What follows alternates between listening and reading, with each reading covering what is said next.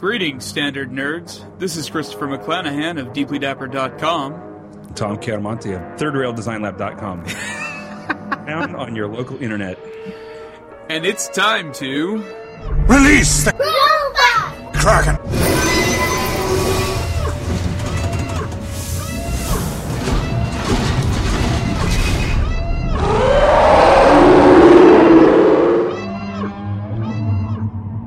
This week on Robot Kraken, we appease the beast with some exciting news from across the world of entertainment, comics, TV, and film, as well as reviewing or just basically yakking about the latest episode of Game of Thrones, season season six, Six. episode four, and it was called uh the Book of the Stranger, Book which has of the Stranger. no obvious connotations to the episode whatsoever, but we'll talk about it.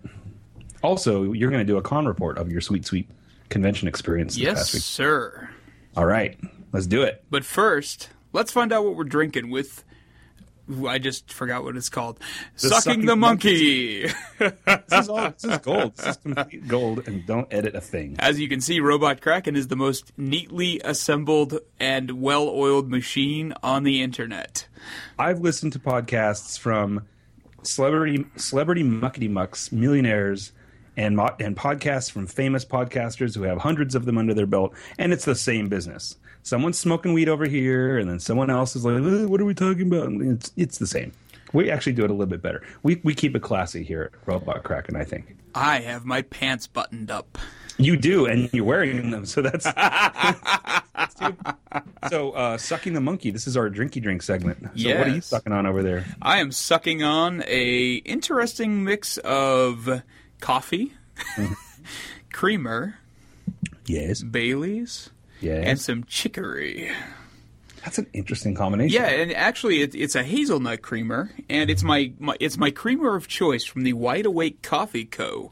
And I've never actually had their ah. coffee, but their creamer is sublime. It is the hmm. best creamer I've ever had, aside from actual cream, of course, which I'm too cheap to actually buy and use before it goes bad. I think I'm going to give a name to your drink. It's going to be a spontaneous name, but it's going to stick forever. And it's it's the old hee haw. That's what you're drinking. I see That's the old hee haw. the old Market. hee haw. Market. So what about Okay, me? I'm drinking the old hee haw. Apparently, Correct. Correct. I'll tell you what I'm drinking. What, what are you you what I'm drinking, Tom? There, there's a bit of a story. So uh, recently, I got into kombucha.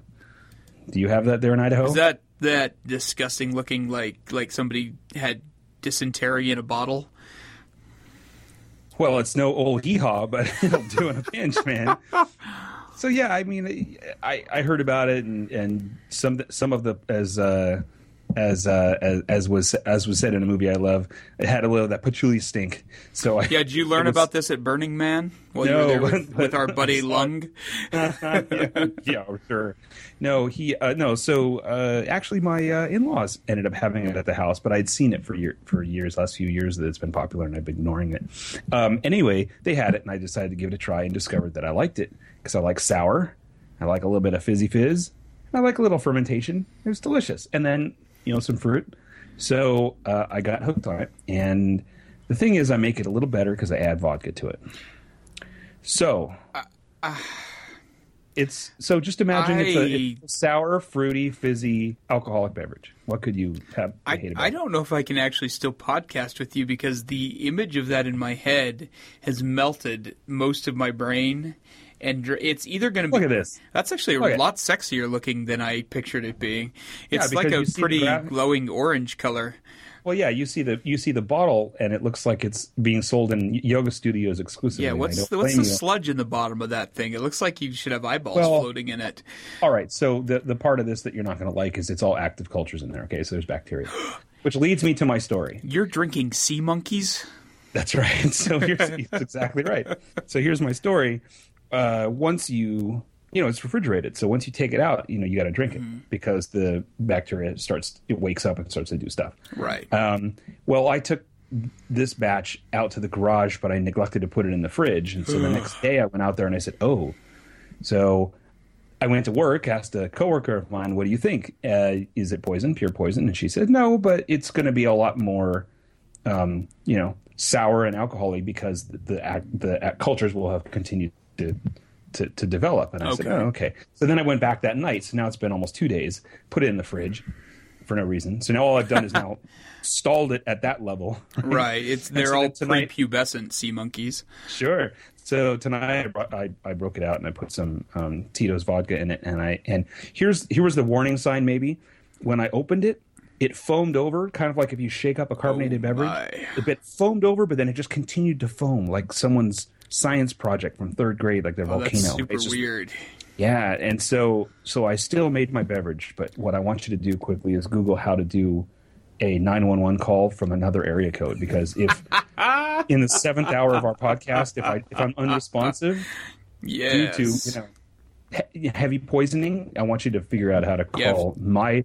Don't have them come to your house. Have if some sort of house. foam starts leaking out under your headphones as we're talking here, I will yeah. immediately message somebody and be like, "My buddy, he was drinking a drunken sea monkey, and he's there's something wrong with him." you gave it a name, the drunken sea monkey. I love it. Your name's way better uh, than mine. well, no, I like that. But here's the thing: if if you screw this up due to your old hee haw sucking, and the EMTs come to your house, then just point at me in your Skype. Look at this guy. We'll get right on it. He's only 17 hours 17, later. right. Because they wouldn't call a local, right? They just hop, no, in, yeah. hop in the truck. Pocatello EMTs have nothing better to do than to drive to Marin County. or is it uh, Marin County? Mar- Marin. Marin County. Hi. Uh, that's like uh, when I was in uh, college and uh, well, 90210 was on, and everyone would go to the dorms. They go into the, the little uh, common area to watch it. The, mostly the girls, and they and it would be on, and I and I and I walked in, and they said, they said they, uh, Luke Perry and the other guy were standing with surfboards randomly, right? And the girls like, "What are you doing? What are you doing?" And they said, "Oh, we were just out surfing at Avila Beach." and they're like, oh, and it's Avila Beach. Okay, that's the way nice. it's pronounced there. It's Avila Beach, and it's you know 11 miles away from where I went to college, and it's right. uh, you know a four hour drive from LA, so they weren't just going back Avila Beach. It always bothered me in, in Maine. Every everyone pronounced Oregon Oregon. No way. And, oh yeah, like everyone, there'd be like, "Oh, have you been to the Portland in Oregon?" Well, you know, in San Francisco, uh, that's a hot topic, right? People walk in and they're like, "Hey, San Fran, shut up." Didn't it used to be called San Fran though? I mean, that was uh, the nickname for it back in the day. Well, so the, what? The when did the the backlash begin? Hipsters, probably the the most common name that you can get in trouble for using is Frisco, right? Right. And why Hell, is Hell's that? Angels, well, the Hell's Angels started using it a lot, and then it became this this local pride thing. So if someone walked in from, say, Idaho and said, you know, well, I'm really enjoying the donut shops in Frisco, then you would get, I don't know, chastised by the guy with the, by the mustache. don't do that. They're like, I say, I say, I'm taking my monocle and putting it in my pocket and beating you with my cane. You've seen the uh, the Dream of the 1890s video, right? Like a thousand times, I hope. Oh yeah. So I just rewatched it after like a year of not seeing it, and before that I was watching it every day. So I watched it again uh, a couple nights ago, and I'm still the target market for that thing. It's making fun of me, and I don't even care. Like, oh, I'm sorry, sir. It's not San Fran. Let me dismount my velocipede and show you what for. she even says that. Oh, it's like people are riding these uncomfortable single speed bikes that hurt the back. yes, I do. Okay. So I think we should talk about some news. News with. News. I don't remember what we call our news segment. Well, uh, it, it, could be the thing we call "need a name for this." No, no, it's ro- oh. it's robots root. Robots root. There we go. We have a name. We have a name. It was further down the page than I expected. it was. It's a multi-page document. All right. So do we want to do that, or actually, do we want to jump before the news? Should we talk about uh, our unnamed segment where we talk about art and cons? I think we should. Let's talk about art and cons. Yes. Yes. Tell me about your, your experience that you recently had because Well, I just got back from awesome. the Cheyenne Comic Con in Cheyenne, Wyoming. Did The you meet him? Hee-haw. no, but I did look up and I do know who that guy is now. He's a handsome man. He is a handsome man. He sings and wears suits and looks Mm-hmm. Yes. swarthy. If they hadn't canceled the Muppets, he seems like he could have been a guest on the Muppet Show. Don't bring that up. That's a sore subject. I know it is. I was talking about it with my neighbor. Cancellations The are a harsh bitch this year. They really are. We'll talk. Maybe that's a news thing. But It uh, might be. my neighbor is the world's greatest Muppets fan. He was wearing a shirt that had a Muppet, the old man on it, and then he and and I look in his garage. Which old man? Uh, the old two old men in Oh, the, both in the old men. gallery. Okay. Yes, and then. I know. Wouldn't it be great if it was one of them he chose? He's just like, I like Waldorf way better than Statler. right. And then while he while we were talking, I was fixing his bike in his garage, and I look up I, and I and I and I focus on his shirt. I'm like, he's a real Muppets fan. And then I turn and I'm on a swivel, and on the wall is a giant poster of all the Muppets, Nice. uh, all in one, including Henson and uh, Oz as Muppets. Nice. you know, like everything. I used to have that's- that poster. You know the one I'm I talking gave about. it to my my buddy's daughter. That was a big mistake. Yeah, I That's a collector's item. Anyway, it so was. it was. he had some opinions about the show, and anyway, so but that's a news thing. So okay, Con Cheyenne. Con, yes, Cheyenne. I was really tentative about this one. This was the one I almost conned you into going to, and then we're like, ugh, it's an obscenely expensive con to fly to. I made a terrible mistake. Yeah, you kind of did actually. I was shocked by this. So when I signed up for it, it's a first year convention, and I contacted them. I'm like, "Hey, how many people are you expecting?" And they're like, "We don't know. It's a first year convention, but it's a great market, and we think that there's going to be one to two thousand people." And I was like, okay, that's that's cool. It I mean, honestly, way? that's a pretty decent sized con for out here. For you know, it was an eight and a half hour drive from my house, which is pretty solid. So i decided to go whole hog. We bought two tables. We got a hotel room, and by we I mean me because I was there all by myself.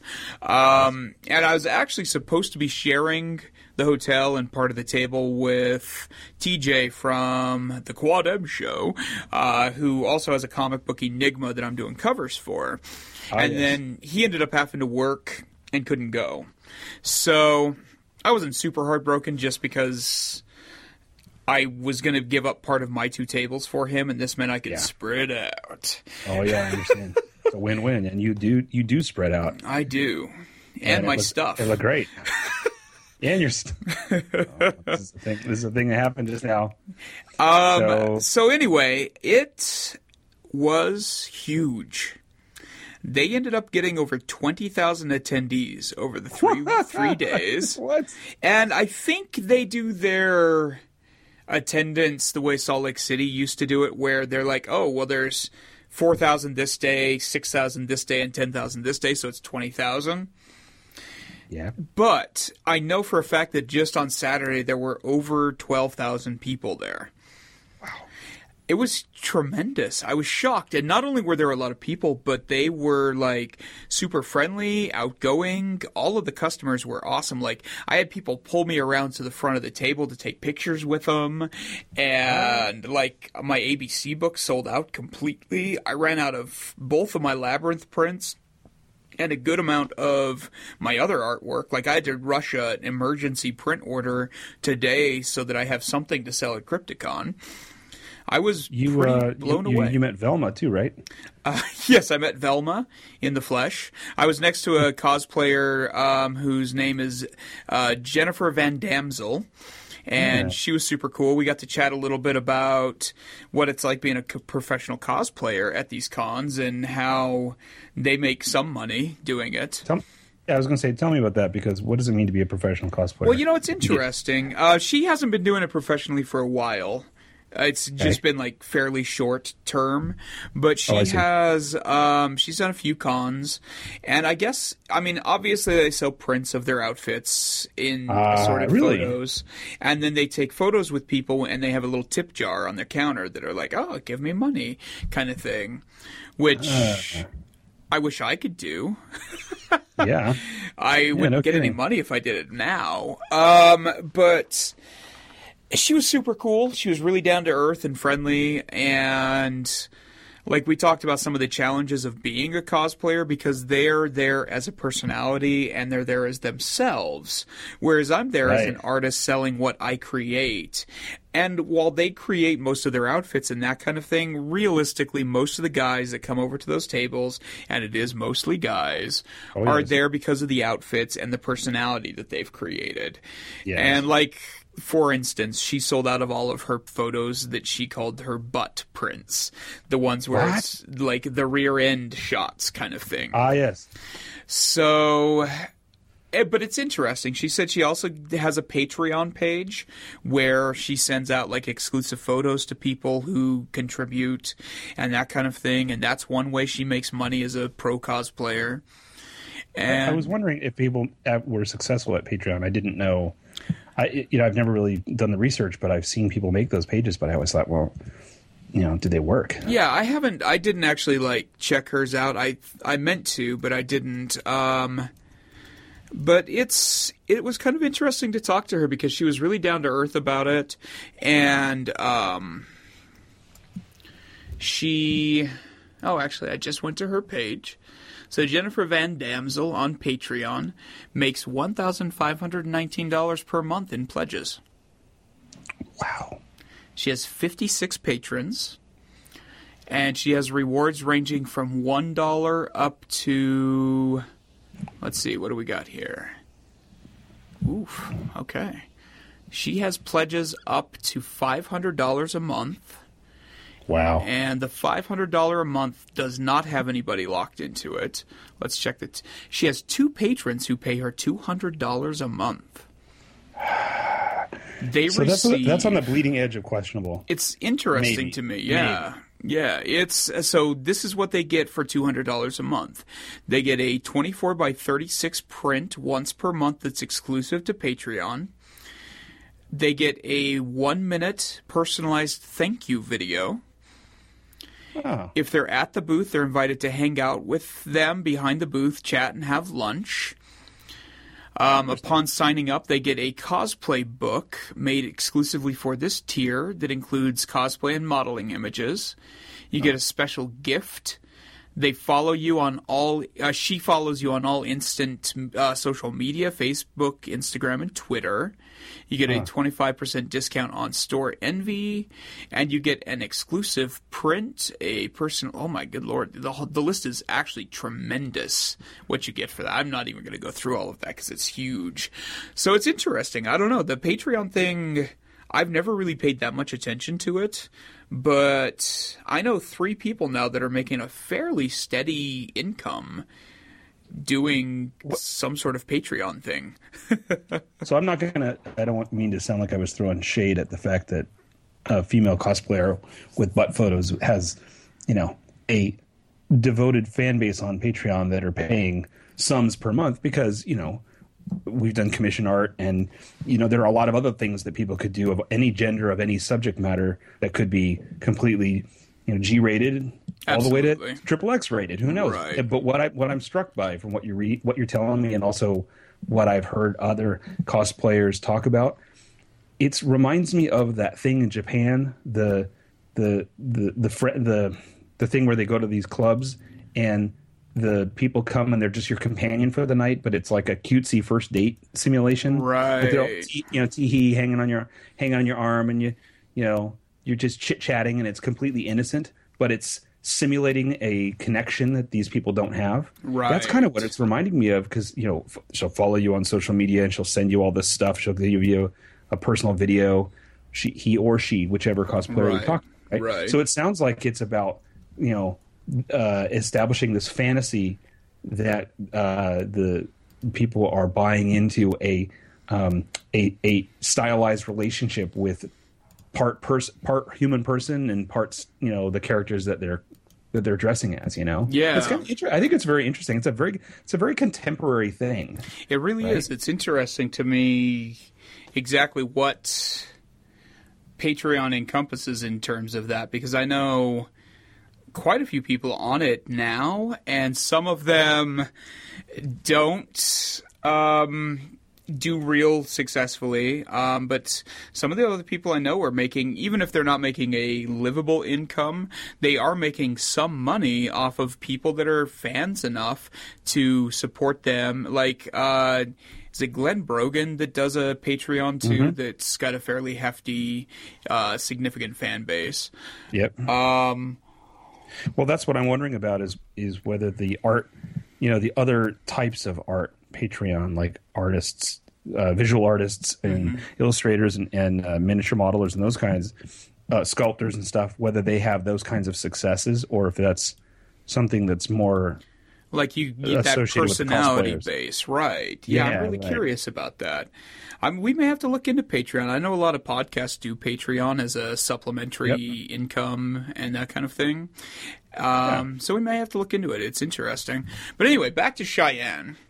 Yes. Um, in addition to being busy as sin, um, I was up until like two or three o'clock in the morning each night making additional flasks and finishing up items so that I had them to sell the next day because I was selling out of everything. this is nuts, man. I love it. Yeah, I was shocked. Um, like I, I mentioned to the handler of Deep Roy, um, who's an actor who I really dig. He's awesome. Um, that I really wanted to meet him, but I couldn't get away from the table. So she went and got him, and when he got over to the table, um, I was slammed. Like I just had a tremendous line of people. So he came behind the table and just kind of hung out with me and like was talking to people, and he's like, "You should buy his stuff. It's awesome." And nuts. yeah, I mean, it was happening? just so cool. Uh, for those of you guys who don't know who Deep Roy is, um, he played. Well, he played the Oompa Loompas in Charlie and the Chocolate Factory, and he does a lot He's of a voice go-to. stuff in Tim Burton stuff. Yeah. Uh, he was Keenser in this in the new Star Trek stuff. Um, so yeah, he's really awesome. He's um, he hung out with me for a little while behind the table, and then he shook my hand and took my picture, and and then went on his way. And then I met I met I ran into Manu Bennett. Barrett, Manu Bennett Again. Manu Bennett again, and like he shook my hand, and I told him I re- he's like you look familiar, but I can't remember why, and I was like, oh, I'm the guy that sold you one of my dolls at a con. He's like, oh yeah, mate, and like it, it was pretty funny. He went to the guy across his, the way from me, who had some of his artwork on a shirt that he was wearing, and he bought the shirt off the guy's back because he wanted the shirt that he was wearing. It was pretty awesome. But yeah, it was a very successful con. Uh, it was really well run. The only thing about the con that made it a little awkward is that the celebrities were in this giant long room in front of the vendor's room. So for anybody to get to us, they had to walk past all of the celebrities. And like if there was a line, they couldn't get through it to get to us and that kind of thing. But Yeah. it was like a minimal thing for them to really have to deal with. But overall, it was a really excellent con. You've told me you just said earlier that you had a line of people waiting to buy stuff from you. I did. So this is not the experience that we've had together at cons. Not typically, no. uh, you, So I've had two cons this year that I thought about going, and I said, "Eh, let's be reasonable." One of them was the Silicon Valley Con, which was a first year con that we had no Apparently idea excellent. about, and it was getting uh, getting slammed in the in the comic press for Right. from creators who are agitated at the lack of info about what was happening, and then the high price for the table. right. And I said, "Well, I'm not going to risk it." And then I find out from people that it was insane. And then Cheyenne Con. Which, to be fair, you were looking at, printing money. at flight tickets of like six hundred plus dollars to come out. Oh, I would have still lost my my shorts, Yeah. but but but just in terms of the experience, it would have been neat to, you know. I would have certainly welcomed the help.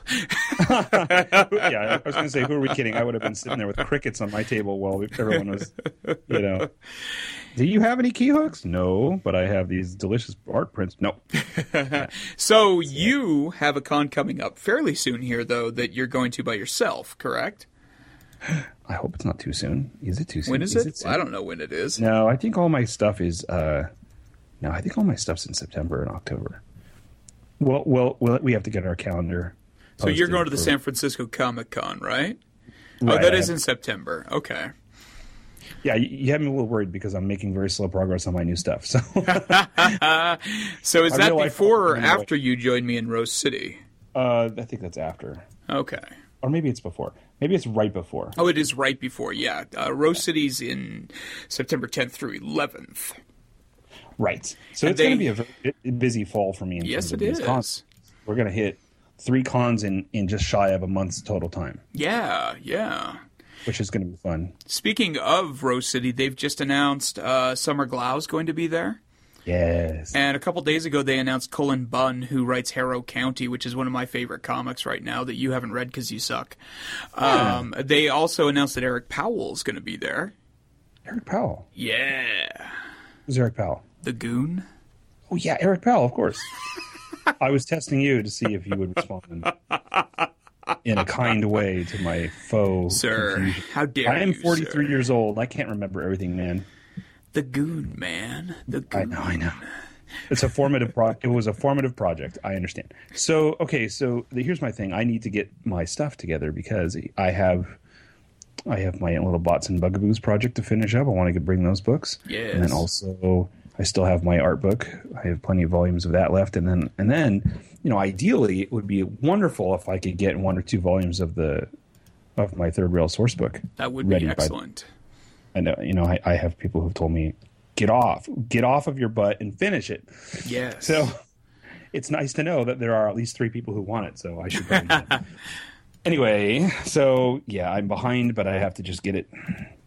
I just have, find some time this summer to to try to. Yeah, I've reached the point now where I've kind of decided I have to set aside my comic project that I was working on because there's Hmm. no way I can get it done in time uh, with the Kickstarter that we've got coming up this fall and the three novels that I was supposed to have published a year to two years ago. Right. So I need to to refocus my focus and work on those. And I'm not. Kind of I'm looking forward to it, but I'm kind of bummed because I was really wound up about my comic. But Sure. I've got to get that. but I mean, it'll happen. It's just like my it's like my comic. I just had to stall. I had to stall because Right. the schedule would permit doing it right. So I need to wait until I could, you know, uh, put a little bit more focused time into it. Certainly, that's what I needed with sequential art. I think that's really one thing that's like. There's two things that are important about drawing: Yes. practice Yes. And prioritizing. Yes. And- I those very well. Yeah. And I think both of us need to do both of those things. Well, Yes, not but- necessarily not necessarily practice so much as draw. I guess is what I should say. Well, you know, I was going to say, I mean, you, you've been you being really busy, like you have been with this con, and then what's been coming up. These are re- good reasons to be struggling to find time to work on the, on these other projects because you're busy. And Right. you know, I've been busy with work and, and kids, and that's also a good reason. so I, I don't lament that I don't have as much drawing time as I've had in the past, but I know it's going to come again. So Yeah. and, I, and I'm I'm going to make room for it this summer for sure because I want to have those products ready. Eventually, your kids will go to college, and you And will if- have time.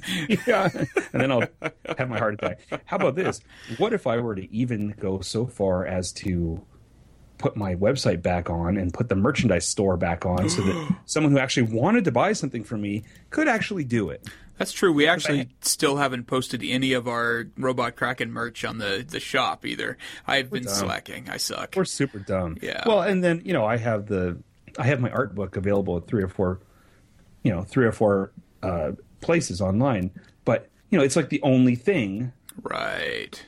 it's like the only thing my shop exists only for that product so it has no exposure there's no reason for it to even be there it's like it's there because i should have i should have it on those venues but those venues should also have 13 other things for me so We need to get our 33. shit in gear, Tom. yes we do so I need to take my stuff and consolidate it. You need to get your stuff and spread it out.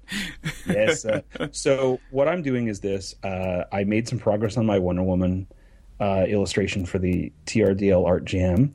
Uh, I took it with me to the city, and I was working on the iPad. I think did I tell you about this before? No. I was working. I was working on it in a cafe before seeing Civil War. Oh yeah, Civil War. yeah. And and, uh, and and then I was working on it. And was said, hey, what's Woman." the Wi-Fi? And they said Wonder Woman. I said this is exciting.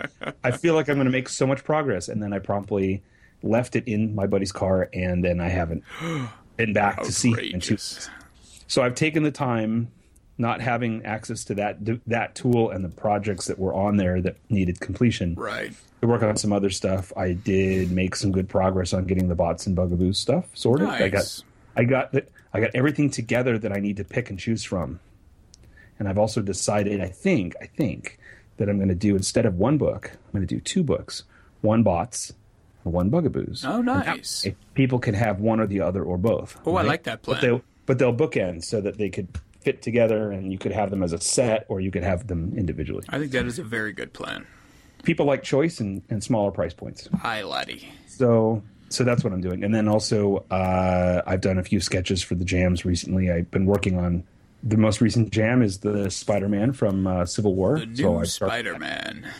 uh, and then uh, with black bits and and little cartridges and things. Which you're It's right. hard. It is. It's really hard to find reference for that that costume online, which really surprises me.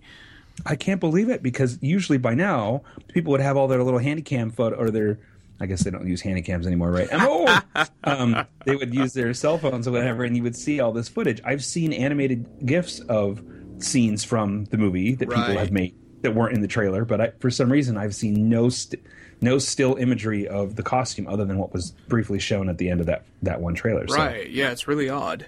but uh, and then also uh, yeah so i've done a few i've been working on a few pieces and then also i'm right now trying to wrap up a you know i have that art trade on deviantart.com and then also on on our own site where it's like the only time i really do art trades i like to just draw things for people or take Right. commissions or just draw what i want to draw but this particular thing was about um, encouraging OCs, you know, original characters that people have created, and so it's a it's a it's a TRDL OC art swap. Right? Yes. And so I'm slowly going through the backlog of people that sign up for it. I draw one of their original characters, they draw one of the third rail third rail design lab universe characters, right? So I'm working on one for a guy named uh, Dead Dead Dead Deadless. He was the guy that I did some collaborative work with on the Outcast um, forum. You know that whole battle royale stuff. Oh yeah, So- yeah. He's a cool guy. He's over. I don't know how close he is to where Joao is, but he's in Portugal. So I'm working on wrapping up the inks on a piece that I've had in various stages for him for like a year. Working on this thing, like in bits and pieces. I just keep forgetting to get back to it. So I'm trying to wrap that up this weekend. But Nice. so anyway, so that's art and cons. Yeah. And we're going to put a calendar on our thing and then also get our store together because we got to do that. We do need to do that. We got to be we got to be legit. Look at us being All right. unlegit. We're being we're being semi legit, right? All right. So should we talk about some wrong ro- or some robots root? Not necessarily wrong. Some root. Yes. Let's do some item? root. Uh, news item. How about cancellations? Screw the cancellations. Ah, start off a down so angry about this.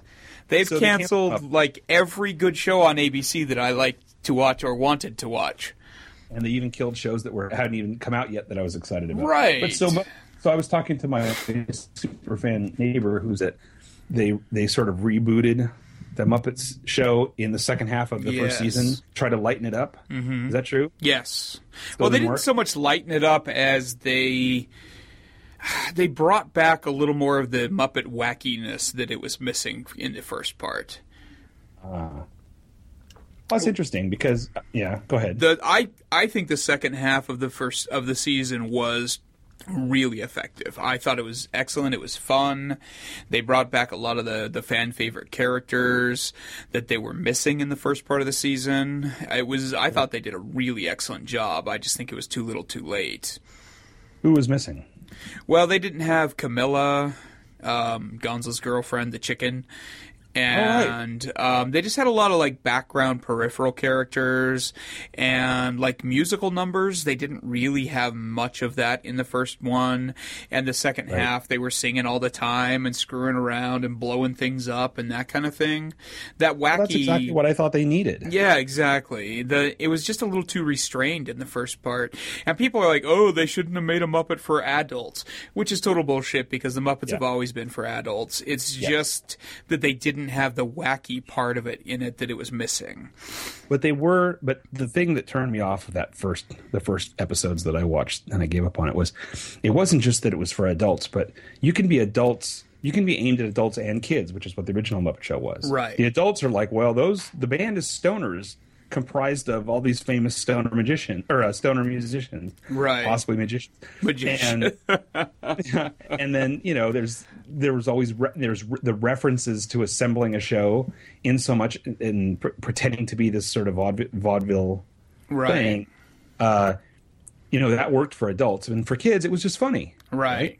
But then that re- that this this fresh show was so attempting to be like way years too late was attempting to be some sort of Larry Sanders kind of thing, Right. Like this cynical ho- behind the scenes Hollywood thing, and there's a divorce or whatever it is. Right. uh, I I found it really uh, it was sobering and not in a good way. It wasn't even edgy the way I've seen some adult cartoon and and and sculptural shows. You know, it looks like it's a, a kid's show, but it's a very adult thing. Um, Right. It didn't even have that tone. It was just sort of really weird and and and tired. Yeah. So when so when he told me that they had rebooted it and given it some of that punch back that it used to have, I was optimistic. But then he, but then I realized he was talking about what was canceled. So Yeah, unfortunately. Yeah, you should go back and watch the last like four or five episodes. They're really good. Um, they've got some fun musical guests like Willie Nelson's on there, Jack White from the White Stripes. Um, and it's it's just got a lot more of the Muppet fun in it that the first half was missing. But that's all you're going to see. So maybe you don't want to go watch it because then you'll be as angry as I am that they canceled it. But maybe not afford- I can't afford to be that angry. You're not as much of a Muppet fan as I am, but but they also canceled Galavant, which looks fun, but I've never seen, so I can't be super upset about. I saw some. I saw some of the early episodes. That was a tough sell, in the same way that I would have thought Crazy Ex Girlfriend would be a tough sell. Mm-hmm. It's somewhat genre. It's some musical. It's weird, and you don't know what its tone really is. right. Um, and it's almost like a musical Princess Bride, uh, but but more random. I don't know, weird. But yeah, I'm, I'm just. It was it was definitely a, a it was definitely a, a a cult show, and it was disappointing to see they got canceled. Yeah, yeah, Yeah, absolutely. Crazy Ex Girlfriend that I mentioned is doing great and just got a second season. So, um, so Agent Carter. Okay, so I'm super pissed. Yes. You you could see it coming because the they screwed that whole thing that they tried where they would uh, do Shield and then they would do Agent Carter as the filler show and then they go back to Shield. It was never expected to last and it got a second season sort of by surprise, right? Because it really was intended to be just a one season thing and then they continued it because it was it was so well received. However, it never really had incredible reviews or uh, incredible ratings. It just was Right. It was it was appreciated for what it was, and so they made a second season. So now people are all inv- you know people like me anyway. We're all invested in it, and the numbers weren't commensurate with its quality in terms Right. of viewers. They they screwed around with the schedule, and it was really hard to find it for people who were still do that, right? And then. Uh, you know, it was on the bubble, and then it finally. So then the word was a couple weeks ago that she had another pilot with also with ABC that was uh, expected to be greenlit. So you knew that that was sort of the death. knell. And it feels really incestuous and weird that the that the network, even though those shows are from different production companies, right? So they're really different products. Yeah. It's the same. It's the same network, and so it felt really like I don't know. Yeah, it that's feels super odd. yeah, it feels really shifty. It feels like the the people on people making Agent Carter and all the uh, other you know the other actors and the production staff got screwed. Right. And so okay, so Hayley Atwell has another show, but really there's a lot of people affected by that, and Right. and unfortunately, she's signed on to some other. So it seems like unlikely that you would have any chance of of rescuing the show if she's already greenlit on another right, show. Right? absolutely. So what what is her other show that she's on? It's called Conviction, and it's hmm. about a woman. It's some variation on a procedural where a woman has some, I don't know, some insight into whether people were wrongfully convicted and then fighting for their innocence or something. Like. So it looks completely uninteresting. Yeah. I love her as an actress, and I like the way I like the way she looks and I like the way she acts. But I'll tell you, I'm not interested in that show whatsoever, and I'm disappointed. Well, that- that means she's not going to have her accent either. So screw that con. that's a really good point. Completely.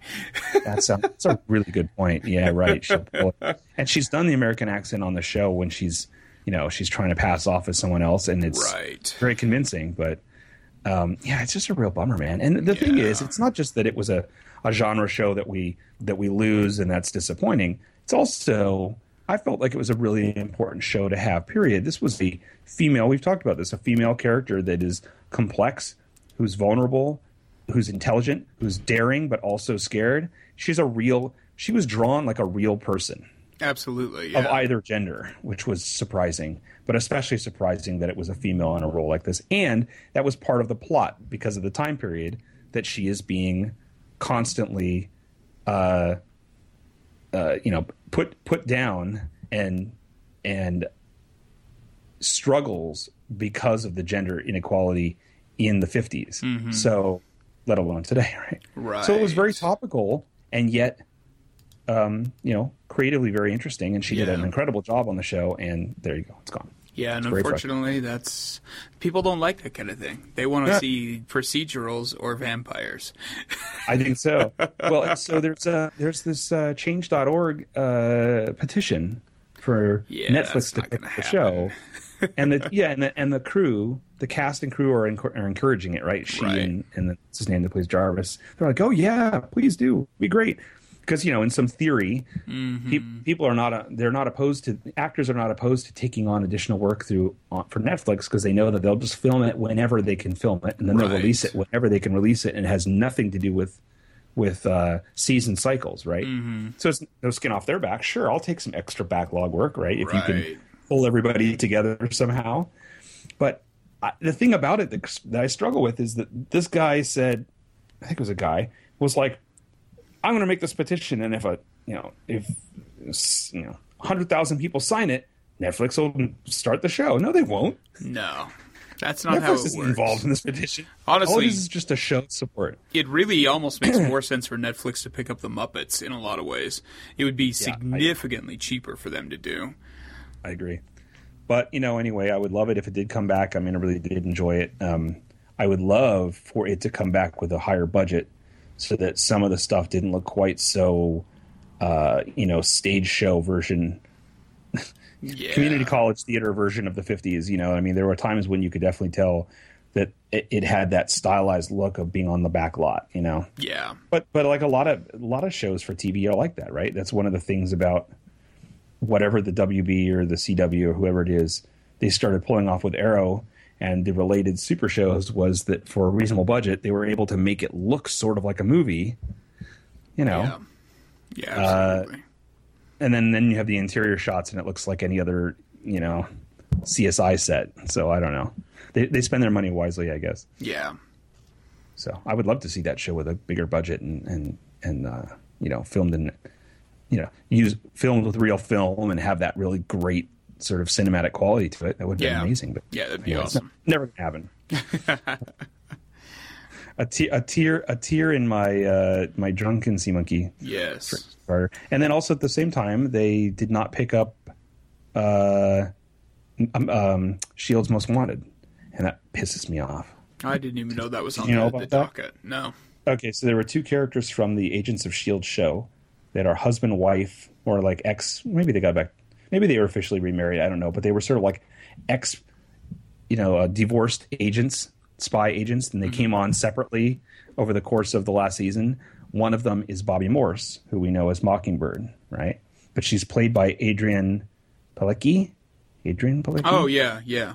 Right, the former Wonder, briefly former Wonder Woman, and also Everything she's in gets canceled before it starts. Yeah. And who did she play in GI Joe? Was she Cover Girl? She was cover girl, Lady Jane, I think. Lady Jaye. Okay, so so she's incredible and she's tall and she's very physical and she and she sells Mockingbird. Mm-hmm. And she uses the tonfa and everything. I mean, she's great. She's so much fun on that show. And then her her ex is a um, he's a British actor and he's he's like a kind of a smaller guy, kind of a wily talk his way out of problems kind of guy. They have great chemistry together. They were really fun to watch. And so then they spun them off as so they wrote it into the show that they had to basically be um, disavowed.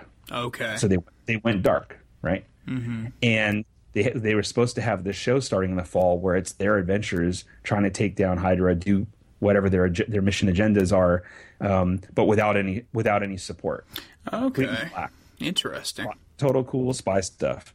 And at the last minute, ABC doesn't pick it up. And so now I'm super pissed because I suppose they can write them back into the show, but you know, it was plausible the way they set it up. It was actually it wasn't the worst. It was it was pretty emotional, and it wasn't the worst way to do a spin-off. Sometimes shows do spin-offs awkwardly, especially back in the day, right? Mm-hmm. So I was I was looking forward to it, and it's gone. Yeah, that totally sucks. What else was canceled? Anything That, else? that that actually sounds pretty interesting. Uh, you know, it seems like there were a few things that got canceled, but I can't remember what off the top of my head now. There wasn't anything anywhere near as interesting to me as Peggy Carter and the Muppets. So The whatever, we don't care about anything else. Whatever. Next item. Yes, okay. New items. What's the next item? Wait. This one. Uh, what do we have? The, there's the new re, re uh, blah, blah, blah. Item. well, yeah, strikes again. Yeehaw! Uh, they released a trailer for Kevin Smith's Yoga Hoser, which I'm only bringing up because you like sauerkraut, and it has tiny exploding Nazis. I'm so like I don't even know what's happening with that project. I have absolutely no idea. It looks bizarre as hell, but I, I like Kevin Smith, but I don't always respond to his films. yeah. And I'm listening to him talk up yoga hosers on his podcast for a long time. Mm-hmm. And I've read some stuff, I've seen some stills, and then when the trailer actually comes, and then you, he- he was about to go against the MPAA again about a ratings conflict, and then they backed off. You know, then the trailer comes out, and he said that he made it for for teens and tween girls, right? Like Right. his- Yeah, he's describing it as gremlins for teenage girls. which I can kind of which kind of follows, and I think it's all about the fact that the bat that the the threat in the movie are uh, little Nazi kielbasa's or whatever, like little Nazi sausage guys, right? Yeah. and they're scaled that way. They're little guys. Yeah, right? they're it really definitely funny. has that. he calls them that- the Bratzis. the Bratzies. so they have that B movie. Qual- it's like Chucky and these kinds of things, right? It has that B movie quality to it, which is plausible for this kind of a project. But I still can't make heads or tails of whether it looks good or not. And then Johnny Depp's in there, as is obviously his daughter, but And he looks wackadoo, wackadoo. Yeah. he does. But it doesn't look like the kind of scenery chewing that um, That we enjoy that Tim him. Burton gets. it. Yeah, it's not Tim Burton style scenery chewing. It's more like oh, he just put on a Halloween costume and is just winging it. Right. Yeah, I'll probably watch I'm- it just because I'm intrigued by the nutsiness of it. But Yes. Ah, anyway, next item. It's a it's a rental. exactly. Yeah. Uh, so uh, Gareth Edwards just left Godzilla. Yes, I just opened that screen to say that, and you stole my headline, you bastard. Sorry, man. so uh, that's sobering because I have to say I didn't have any hopes for Godzilla. I didn't intend to watch it, and then I saw it on the plane on the way to Singapore and thought, "Wow, this is pretty intense and fun. Good, good take on It it. was I enjoyable. it. Yeah. Um, it visual, it had a visual style and a tone to it that I liked, and that's all going to go away when the director. Yeah, I'm really curious. I mean, I'm I'm assuming they will keep the design of Big G, which I'm totally down with. Yep. But uh, yeah, I'm curious. I sure hope- beats the Japanese one now. Oh my god, yeah. You mean Captain Cybertail? Captain Cybertail! with the magma with the mag wounds and the weird puppet tail. Yeah, it's and the come at me, bro hands. come at me, bro. I- like I said the last time, I think it looks like he's preparing to carry the train that he always picks up. Right. so it's a train carrying hand. Yeah. I don't know about that one. I'll So- be curious to see if they disappointing. add somebody different to it, but I, I've heard that it's because he's concentrating on some Star Wars stuff instead, and then some smaller One. projects. Yeah, he's doing Rogue One, and I definitely want him to spend all of his his energy and time on that. Absolutely. And then he basically said, "I don't really don't want to do two tentpoles."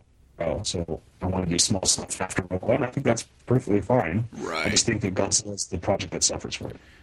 I don't know. Skype is being angry with your voice right now. Either that or you just turned into a robot. I might have. Actually, you just came back. All right, so Gareth Edwards, and then uh, what else? What else? Item. We just found out who's going to be playing Doc Savage in the new movie. Ernest Borgnine. Yes, Ernest Borgnine is going to be in the new Shane Black uh, Doc Holiday, Doc, Doc Holiday. Fuck. Doc I give up. I give up, dude. It's the old hee haw The old again. hee-haw. Doc Wait, wait, Savage. so that's a Shane Black. project. Shane Black, no dude. Written and directed by Shane Black, starring Oh, The so in. Rock as Doc Savage. There is Oh, nothing about that I'm not excited about. that sounds great. I am. I would love to see him do Doc Savage. I think that's going to be amazing. That sounds so. That sounds so interesting. Yeah. I'm I'd just lo- on board whenever whenever Shane Black is doing something, and also I tend to really like The Rock charisma wise. Yeah. so that's great. Yeah, and I I can't wait to hear him chew up Shane Black's dialogue too, because right. he writes some of the best dialogue in the business, in my opinion. Especially like humor, action type stuff.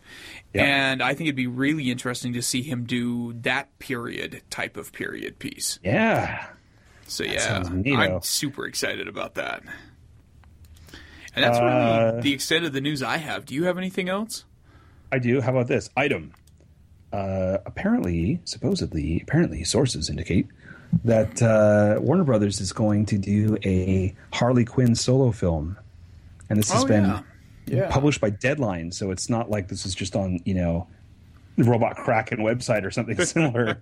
you know, this has been leg- I mean, it's been it's been back checked enough to where someone feels confident to put it on something like Deadline. Right. I there's been no official press release from the studio or anything, but you know we're still months out from Suicide Squad even coming into theaters, right? That's August. Exactly. So that, that that's that was kind of stunning. And I've read some peop read some stuff. People were like, "Well, of course they're going to do a Harley Quinn solo film. Why wouldn't they?" Blah blah blah. That's not true. We don't have a Black Widow film. No, we really So- don't. Yeah. You know, I think it's actually very impressive. I, and and I- I don't want to sound like a begrudging Marvel fanboy giving them some props, but you know, the bottom line is uh, Disney Marvel is still struggling with the concept of giving a female character a solo film, Right. And then here's here's the WB. I mean, I think that they're throwing stuff at the, at the wall to see what sticks, Mm-hmm. but they just wrapped they've just wrapped photography on Wonder Woman, and they're Right. planning to do a Harley Quinn film. That's two. They're like, Right. well, we can't really do movies that people are excited about, but we're we'll do the the female led movies that people will get excited about that Yeah. actually have a little bit of humor in them. Yeah, not that there's any pressure to not screw those projects up, right? right. Exactly. Like if Wonder Woman comes comes out and it's a dog, it's gonna be God, so. I really hope that movie's good. I don't even have any like real solid attachment to Wonder Woman or anything involved with it, but everything I've seen of it looks pretty solid. And I would Yeah. just like to go see a cool period Wonder Woman movie. I think that'd be awesome. and it's the period part of it that I really like the most. Yeah, yeah. I hope that's not like ten minutes and then it's all modern. Boy, I really, I, I hope so too. I think, and, and frankly, any time jumping is going to be even further moving it into the unfortunate comparisons with Captain America, right? We've got to try to differentiate it. So, and they're like, well, it's World War One. It's different. Oh, is there a difference between those two wars? yes, apparently. So, uh, you know, so there's really there's only one other thing. Well, no, no, there's two two other things I want to say quickly. One, Old. one is that oh, that looks good, and it sounds good. That's an old hee haw.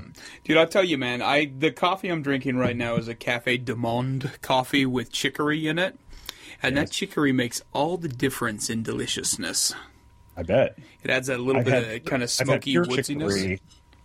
I've had pure chicory, and it's a little bit different, but Yeah, um, pure yeah, I chicory. I, would not recommend, but you can actually buy like just chicory root and throw it in with your coffee once and you know just throw like a tablespoon in with your coffee when you're brewing a pot and it's pretty solid. So the two uh, things we could do quickly, but uh, the one similar to the issues of gender in Hollywood and such, but uh, Shane Black is running his mouth in the pre-press for the Nice Guys. Okay. you have to watch and then review, right? Right. Absolutely. um, uh, he's he's running he's running his mouth and he's talking about how early draft of Iron Man three, the female the villain was a female okay. and that uh, Marvel corporate said, "Nope, uh, we can't sell as many toys if there's a female in the package, and it has to be a male villain." Really? And he's very careful to stress that this is Marvel corporate, which means it's the Ike Perlmutter era of control, right? And it isn't Kevin Feige who he says is, is the best thing ever about his experience and is running the ship great now. Um, you know, Marvel Marvel slash Disney is still having trouble with gender and how they treat the female characters versus the male characters, particularly with regards to anticipated merchandising. Right. However, that's it's I you know, go Shane Black for saying it, for just being out there and saying, guess what? You know, we, we were supposed to have Maya was the big bad at the end. Right. And in the end, they just made Killian Killian. And it would have been so much more interesting if It Maya really was the big bad. would have been, yeah. And she was just sort of like she was there and then she wasn't. Well, and But it was weird comics, too because there was totally this like weird vibe that it felt like she should have had something more to do with it. Because like when you posted that on robot-kraken.com, the place for all Fine the website. nerd news, um, I noticed like I'm like I don't know who that character is, and I had to go back and I was like, oh yeah, I really did genuinely feel like there should have been something more with her in that. She wore Adidas. so, Right. you know, right.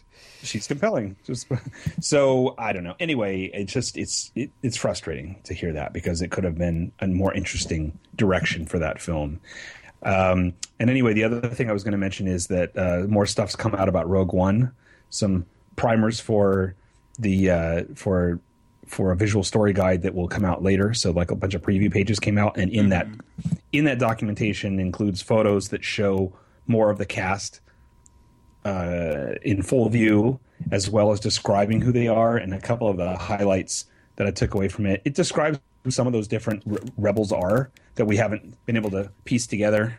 The fighters, you know who they are, but um, the ones that I was interested in is they confirm that what's his name with the white cloak is not Thrawn. It's uh, a guy named Kressig, and he's some sort of military advisor. Uh, totally okay with that. I don't too. think they, if they're going to eliminate the expanded universe, they should ex- eliminate the expanded universe. No little nods and shit. I agree, and and I'm really, especially in the world of Star Wars, where everyone's related to everybody and everything is, everything is super spiritual and predestined. Everyone has to be a Skywalker or a Kenobi, I like Right, characters right. are just who they are. It's like the guy that uh, the producer that tweeted last week that um, that uh, Snoke, Supreme Commander Snoke, is not Darth Plagueis reincarnated. Now, I think he could be playing with words, so we never Hmm. know. But I appreciate the fact that maybe this guy is just who he is. Yeah. So uh, Kressig is uh, is is just a guy, and uh, it's unfortunate they show finally his full shot, and he's wearing black pants, and I'm pissed because I like monochrome, and I I thought he was going to be all monochrome white, and I thought that was going to be dope. Now he's got black pants. I'm irritated. Um, and then also, you know, uh, Alan Tudyk is playing. He was doing stop motion or whatever on a droid. And they finally, and you saw it in the background. yeah, they're running. He's running behind them in the like when Right. they're running through the base at one point there. Yeah, and so he's now now that that droid is revealed in the imagery, and it's called K two fifty, and it says that it's a former Empire enforcer droid that they have reprogrammed or something. So, Interesting. yeah, and it has a really great old school look, and in yeah, fact, super you- janky and yeah, if you look at that head, it looks like some of my versions of my wrong robot mascot, right? With It the, does, the eyes yeah. set low on the dome and having the weird mouth. So yeah, I'm super dope. I, I'm I'm I'm stoked about it. Again, it can't come soon enough. So yeah. uh, anyway, that's all I have. Right on. Before we dive into reviews, I just realized a glaring omission. Very sad uh, to learn about Yeah. Darwyn, Cooke. Darwyn Cooke passed away, and how it seems so sudden, but it's only because his family made it known that he was uh, being treated for cancer only a day before he passed away, and so we reel from that information that he's suffering from cancer, and and we hope that he's going to recover, Mm-hmm. uh, and then the next day he's passed, and it's just it's it's tragic. I mean, this is this is life, and I understand that, but um, this is an artist that, while my style looks nothing like his work, he's always been an inspiration to me. I think of him as the guy that took Catwoman back, right? Mm-hmm. And he helped create, uh, along with a few other artists, he helped create this simplified, old school, Gorgeous. uh, stylized, um, nostalgic for the old school without looking old school style that I really, really, really liked.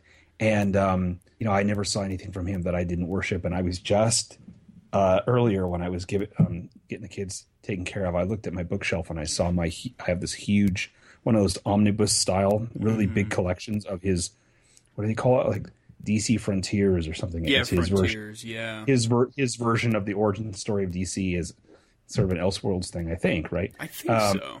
It it deviates a little bit, I think, from their what, whichever version of continuity DC Mm-hmm. is happening at a given time.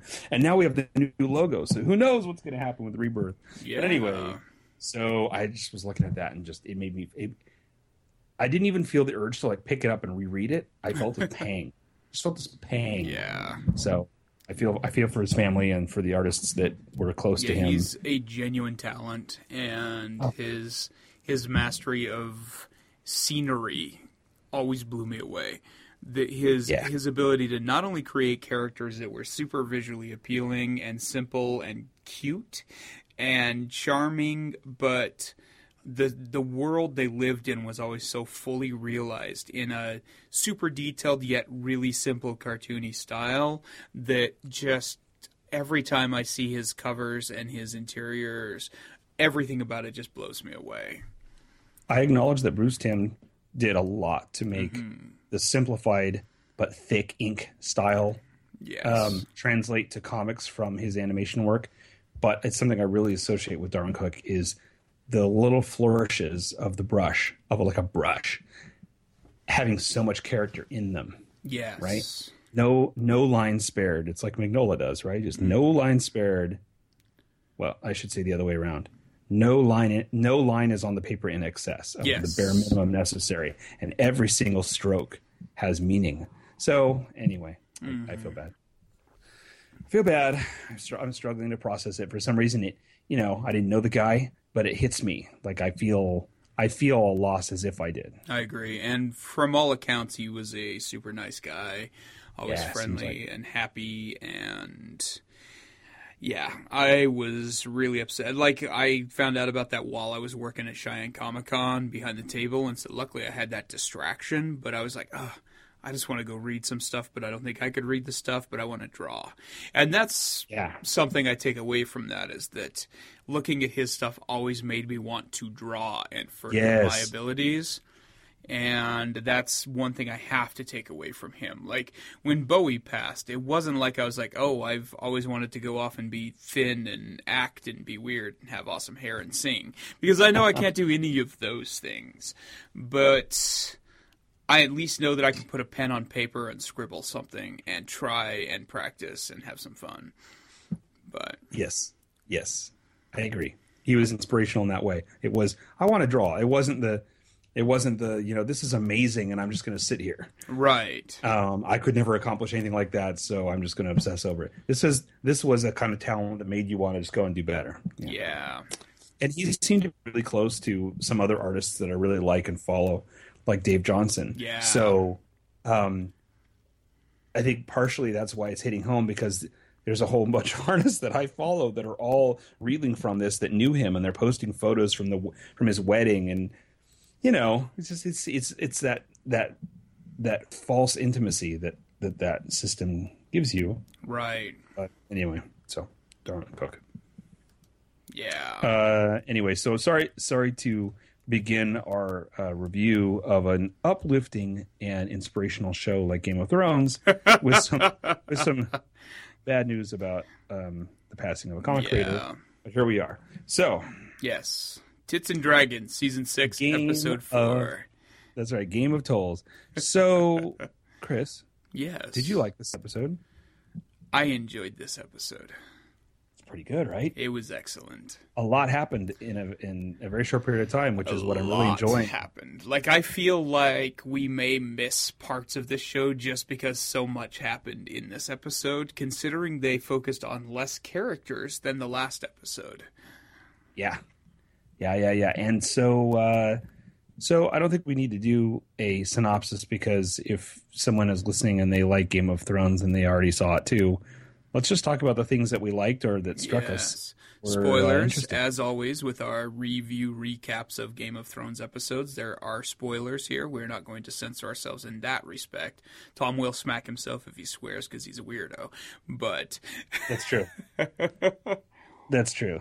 and I'm I'm actually overdue for some for, for some smacking from earlier, but I used Jackass. I am not volunteering to. I'm just gonna whip you, Ugh. sir. oh keep those. Okay, for the record, right. all I see is your shoulder up, and that motion is very inappropriate on my screen Stop it! here. You stop it right now. I'm not on this Patreon right now. So, Game of Game of Thrones. I genuinely can't even remember where this show started out.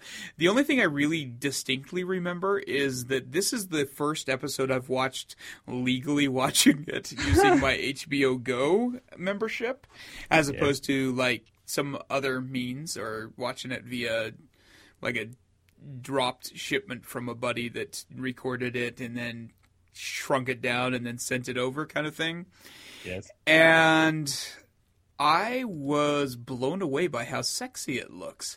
I don't think I've actually watched Game of Thrones Oh. in HD, like legit HD, in a very long time. Yes, it's definitely a selling point for that, right? Oh my god, It it's it looks so good on HBO Go. It's just super high res and the opening sequence in particular and this opening sequence in particular did some interesting stuff I thought because they zoomed in on the Eyrie and they spent a little extra time there because we haven't seen it in a long time. And then it like it was like hi King's Landing, bye King's Landing before it even did anything. I was it I I'm really curious how much time they put into deciding how much of each city they're going to show in the openings. Uh, you're absolutely right. And, you know, it's funny because we have further evidence that the production staff of Game of Thrones have a time machine and they go forward in time to we're doing our podcast because last week we were just talking. I was complaining about not enough Eyrie and where's where's, Where's Littlefinger and I want to know what's Yeah. happening. Yeah, and uh, and here we go. So And it was an excellent scene with Mr. Petyr Baelish. It was. It was. Um, his little. It's weird how this show has so many unhinged little shits on it. Oh my god, it does. Right? I mean, this know- guy is scarier than than uh, than Joffrey. Such Because- beautifully cast little shits Oh. too, because this kid, a he could have easily. There's, it's hard to pull off being nutso in the butso without being nutso in the butso, and this kid's got just the right level of like weird, Yeah, he's like- on the spectrum. yeah, sure. attention deficit stuff, and I yeah, don't want to suggest that people on the spectrum are nutso in the butso, as you said, but he's a combination of seeming to be on the spectrum and also being unhinged. yeah, and having absolutely no regard for other people. Right, because it's not just that he's uh, that he's got some. It seems it seems it's not really on the spectrum. It's something else. It's some- it's it's something worse. It's, It's in the incest. George, It's George R. R. Martin spectrum. right. He's been he's been inbred or something. He's got problems. Right. Uh, he's got deep genetic problems, and he's also been he was being coddled in a weird, scary way by his mom, Mm-hmm. and then he's now been manipulated by Littlefinger.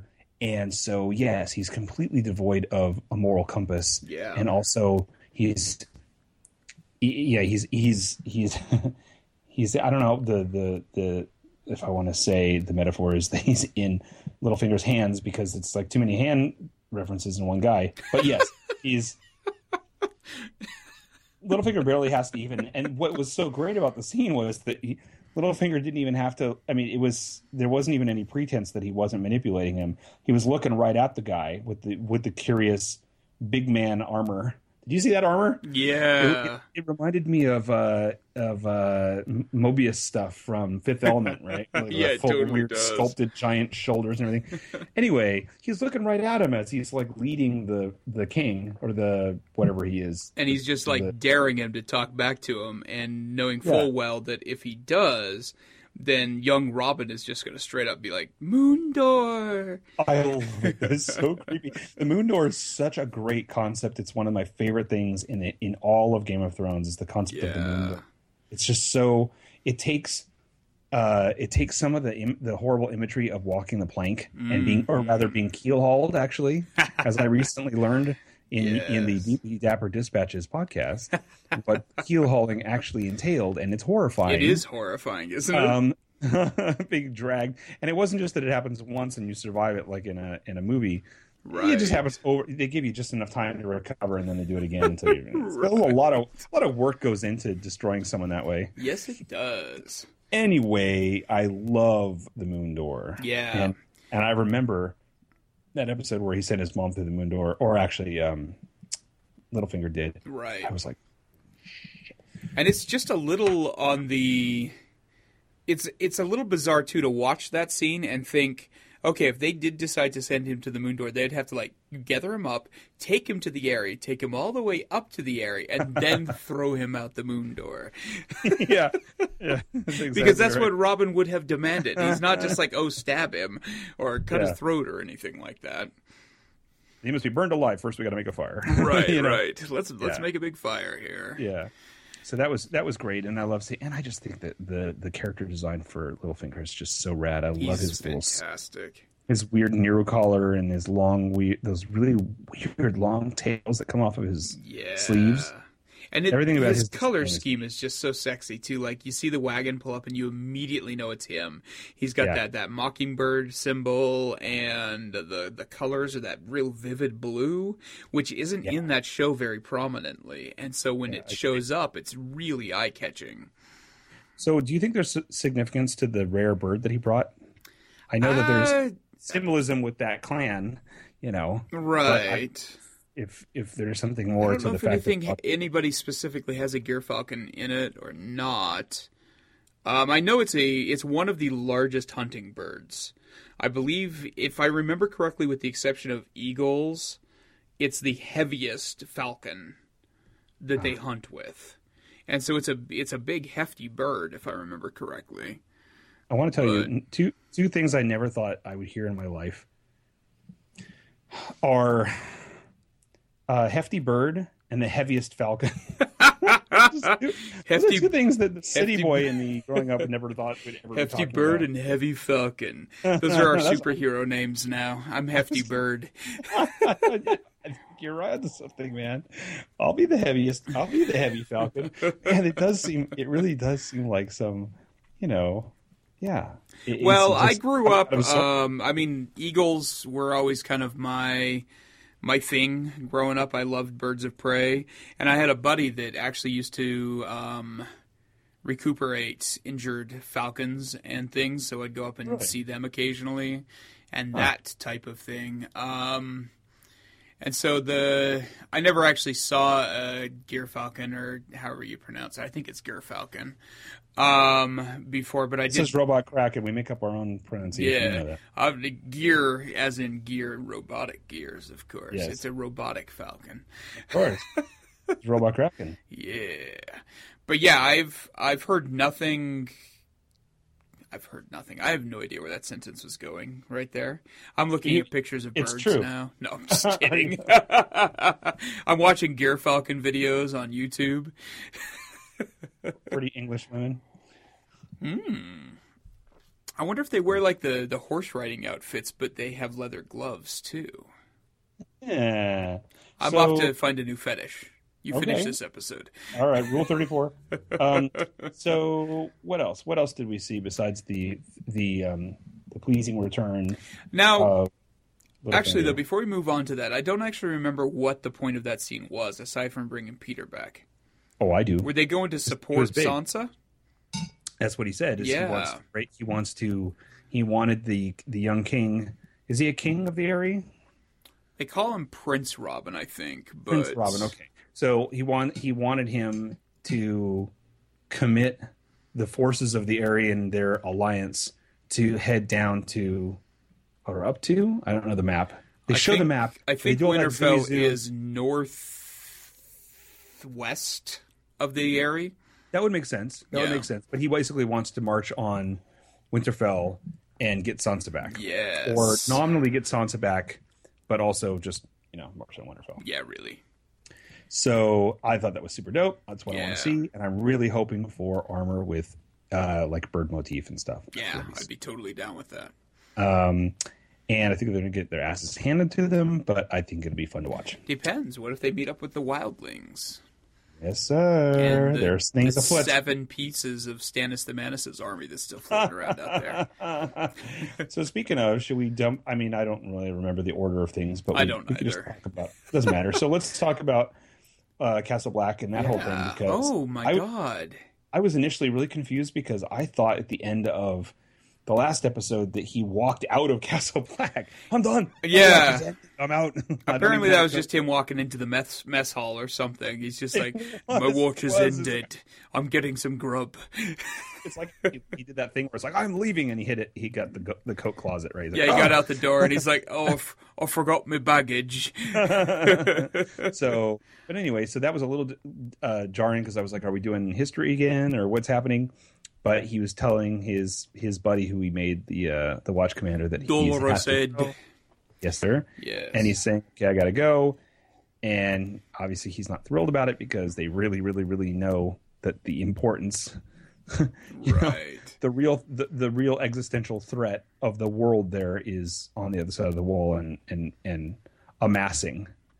And I can so- understand how Dolorous Edd would be a little put out by Jon, like coming back from the dead and being like, "Peace out. I'm getting my hair gel and I'm leaving."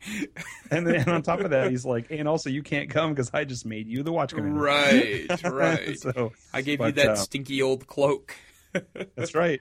He's like, you know, I did my duty because I'm dead now, Right. so I'm out. So, uh, but so uh, the money scene for that, um, for this episode was uh, Brienne showing up. And it's like for a minute, it's almost like fanfic. You you forget for a second because you like all the characters. You, You, mean forget how what they've done to each I mean, No, yes, Brienne did show up, but Sansa was No. kind of the important part. It was, and and and I agree. We should talk about that. But for me, the money shot was Brienne showing up and saying, "Okay, so don't think I haven't forgotten that you were party to the killing of my lord, Ah, yes. and I bled I bled yours out on the field." And that was really interesting to me because Sir Davos didn't know what the what the ultimate fate of of Stannis was. right. Wait, so what happened exactly? Although that was awfully convenient timing for her to show up and distract him from asking the Red Woman about what actually happened to Shireen. yes, right. He didn't get to that part because yeah, yeah, that um that's kind of a deal breaker for him. Yeah, it kind think. of is. Yeah, Like he's his he would be a almost his adopted lot daughter. more upset about that than Stannis, I would think. Oh sure, yeah. I mean, he he he he adopted her basically. Yeah. So what is coming? I Mm-hmm. Yeah, oh yeah. But also, I loved how. First of all, I loved how she towers over them Oh my god, And- it's so great. and how uncomfortable um, the red woman feels. And then also, I loved that the king of the wildlings or whatever that one guy that's always Tormund shilling Giants for the, the Bane. motels. What's the motel chain that he's shilling for? The Super? 8, dude. He was in six different locations in my hotel room. I love it. Every time I took my pants off, Tormund Giantsbane was staring at me. It was disturbing. for those listening at home, what we're referring to is when we did Wizard World Sacramento, we saw um, placards that were advertising. There's some guy with a beard going, you know, this is a great budget motel for all these reasons. they have creamer, whatever. Yes. And and it, I, we're pretty sure it's the actor that's playing the what's his name from the one the Wildlings. It leader. has to be him. There's no Right? way it's not. There was a, a life size cutout of him in the lobby, and it looks. I mean, I could see his every pore, and it. If that wasn't a wildling, I'll eat my hat. Your old timey hat. It was pretty amazing to to live in the, to stay in a wildling hotel. Yeah. Yeah, Did you get yeah, it was by anything? excellent. No, strangely, they just had waffles in the morning. I, I expected some sort of lamb or something on a spit, but sadly, it was just. Although technically speaking, those waffle makers are on a spit. You pour it in and then spin it, but I was disappointed. this is jumping ahead to the scene with Bolton, but uh, I liked when what's her name said, uh, "Do you plan on know, whatever skinning me alive and then eating me whatever?" He's like, "No," and she's like, "Well, then I've seen worse." right. All those wildling cannibals. It's pretty fun. I enjoyed that part immensely. Um, okay, so anyway, I really like Brienne calling her out, and uh, Yes. that was neat. And then you're right. The big money money shot was uh, Sansa um, finally being first time in so long. Right. I was going to say a- reunited isn't even the right word. Yeah, the the Starks, two. Starks, been in the same room at the same time. I mean, it's Right. been since what episode? Like season one. season one, and she and it was and in fact wasn't even flashbacks. Uh, I, it's been too long since I've seen it. well, no, the I know season one opened about- with all of them in Castle Black or in Winterfell, like hanging out, and then Robert showed up, and the things I do for love, ah, broken baby, all that shit. So, but that's I when they left if she for. was ever on screen with him. Yeah, she was kind of a bitch to him, like in the very opening part before Robert showed up, and then she left with Robert, and they haven't seen each other since then. Wow. And I think she was like twelve at that point in Right, right. chronological time. Yeah, no, it was pretty. I mean, it was pretty. Um, it was it was it was very emotional, Mm-hmm. And I was really struck by how well this is. Uh, this is Jon Snow once again doing the kinds of things that get him killed. right. His his honor or whatever his his version of honor was taking sway. He was like, "I'm out," Yeah. and she's like, "No, in, instead, let's go back and and march on our homeland." He's like, well, uh, "I really, I really don't want to. Look at my eyes. I really don't want to look at right. I'm awfully eyes in my hair. tired. yes. I still have these weird gaping wounds. As Jim White, the musician, says, the wound that never heals. Mm-hmm. So, anyway, yeah, super, super intense and believable. Like, it was a great, I mean, It was really good. The emotion was really solid in that scene. I have to I have to admit, I wasn't sure how, when, what they're painting Sansa, if they're trying to paint her like she's being an opportunist, like, come fight my war for me, Mm-hmm. or if she's like finally saying, holy shit, I got some backup. We need to go back and take it. Because remember, that was one of our criticisms I- was Littlefinger groomed her, Right. it seemed. And then all of a sudden, it was like he just handed. And and the preview for next episode suggests that that's going to be a theme. That she's going to be like, "Did you know when you handed me over to him that he was going to be a son of a bitch?" Um, but yeah, this suddenly seemed like the Sansa we were expecting. Mm-hmm. Yeah, and I don't think it was that she's like trying to use him so much as she's just done with this shit. And yeah, and in her opinion, it's member, time to take that place back and put this creepy bastard in his place. right? Just like she would have if she came across Robb or any of the other siblings, Right. Any of the sub- surviving adult siblings, right? So of yeah, which that was there super, are none.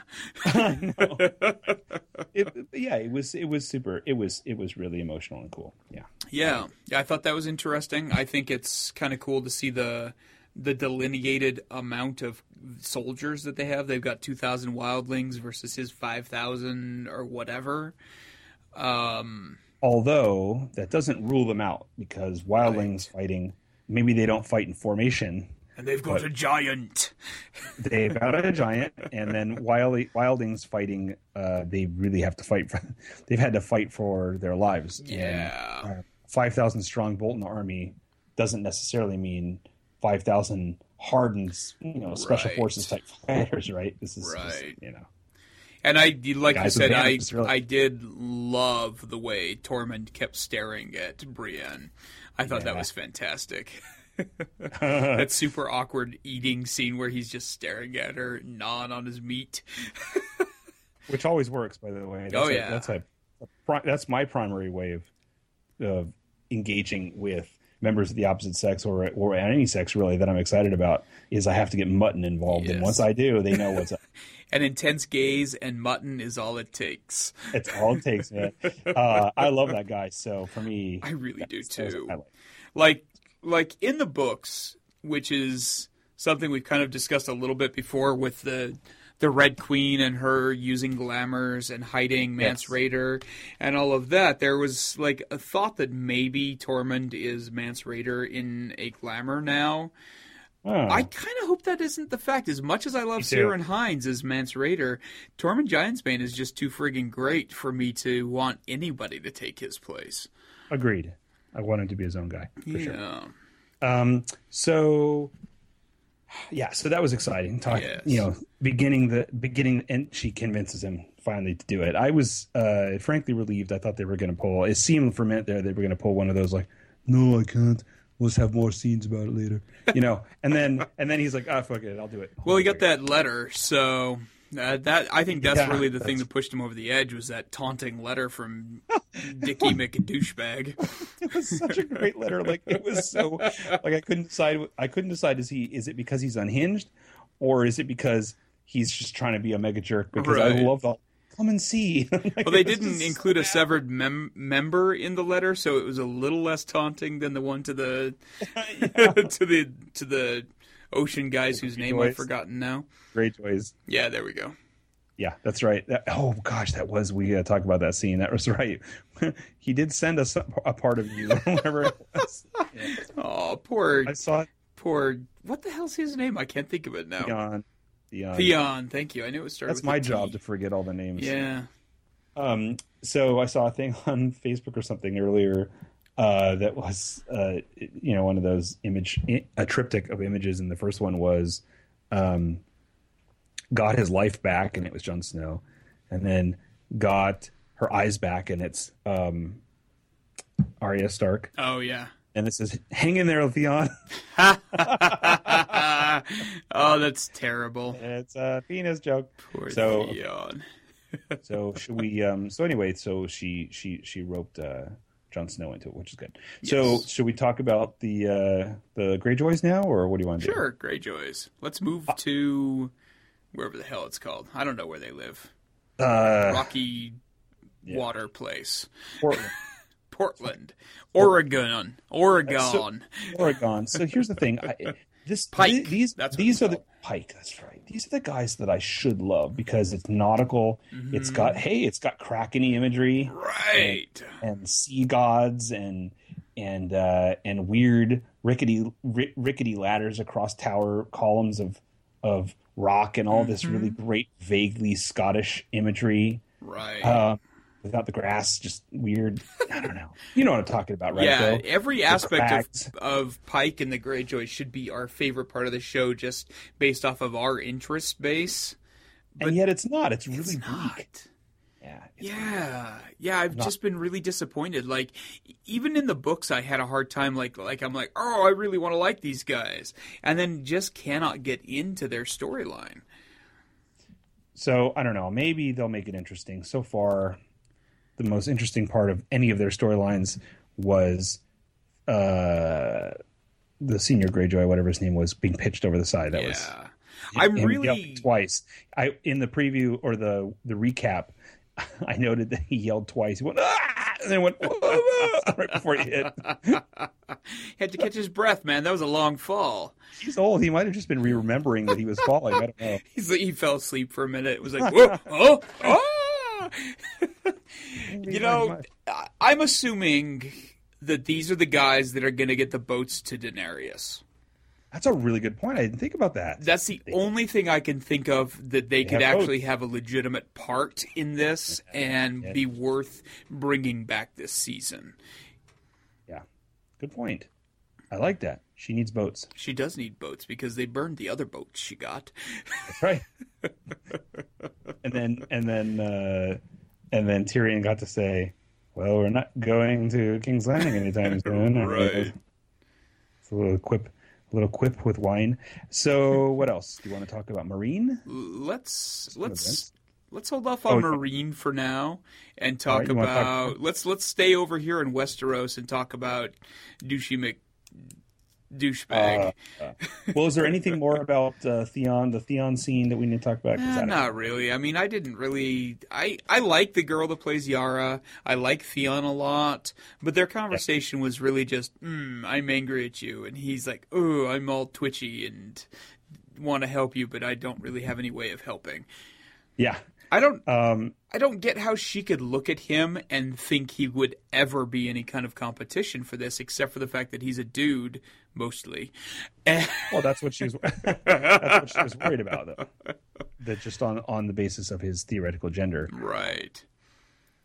in so much as whatever surviving, that he would be just automatically given it to him. Right. I don't know. But then you, her, her crazy uncle's going to have a.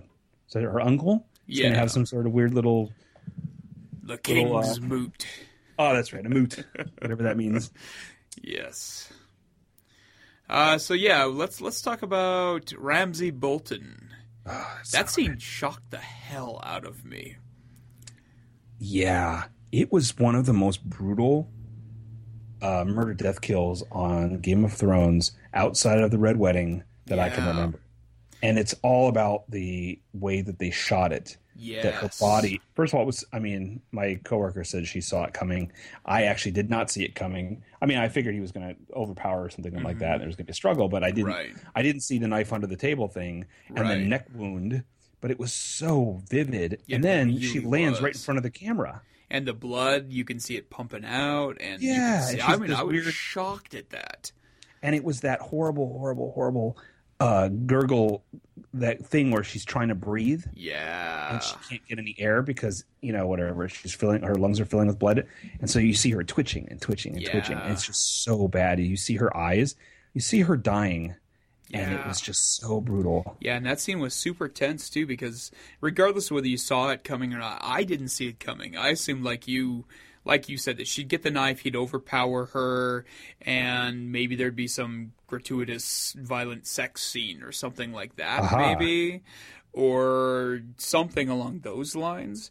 But I did not see her going out like that because I really expected her to have a bigger part a little further Yeah. down.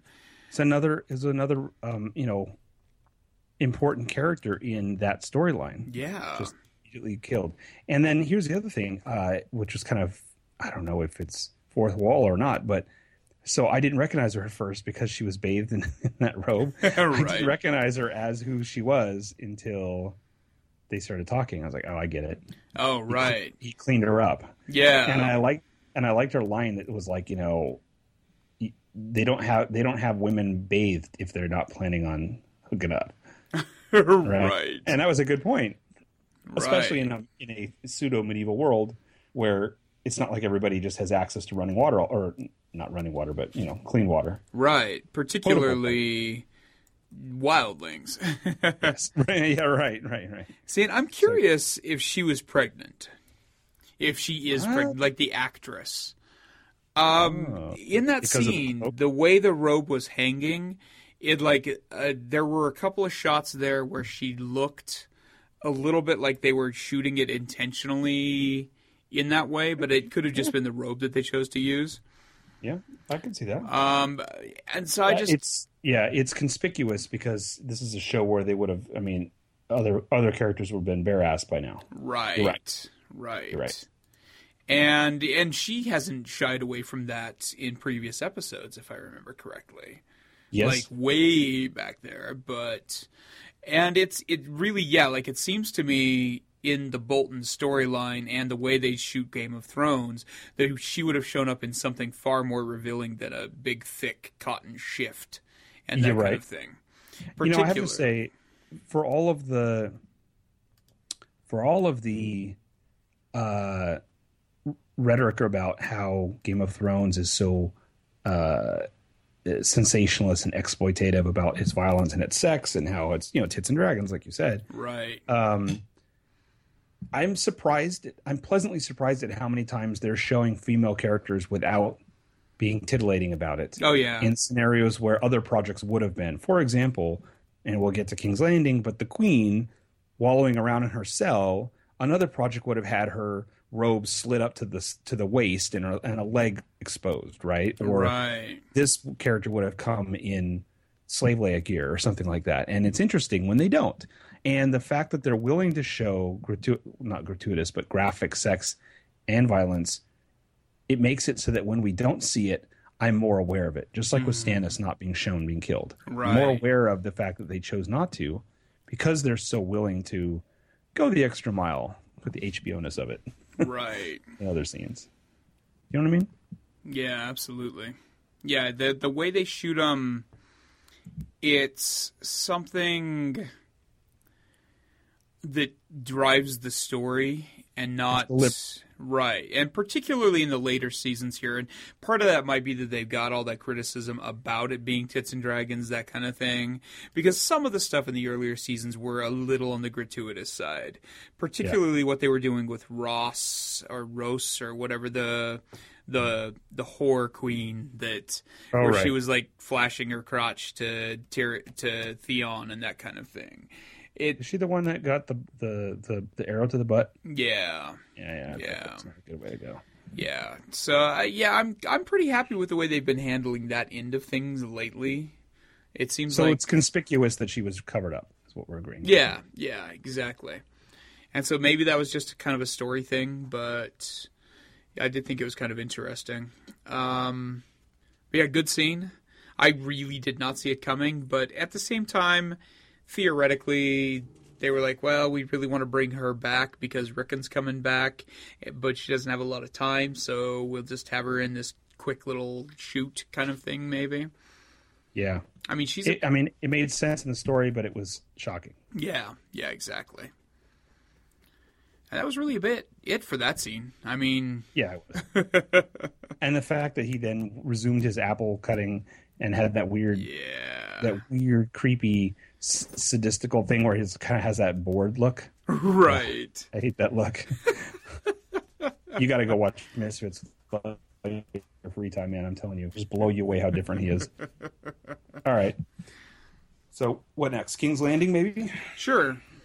Yeah, yeah, let's move down south to King's Landing. And was I can't remember if Cersei was even in this one. Was she in this one? She was because uh, she and Jaime basically cornered the members of the parts of them. Well, basically, they cornered the the members of the council and said, "Here's what's going to happen." You know. Oh yeah, Tom- where they were like, okay, we need to take care of these. Right. these Tommen's been talking to the. Sparrow, and they're going to make a they're going to make the Queen do the Walk of Shame, and the House Tyrell can't han- can't have that. So Right. You know. bring your armies and attack, and then what's his name? You know, the uncle step down, and then have this thing happen, and then it'll be over soon. Everything will be great. Right. And she's like, "Well, what happens if it doesn't go as you planned?" And she's like, "Well." You know, what happens if it doesn't? I mean, going to be fighting either way.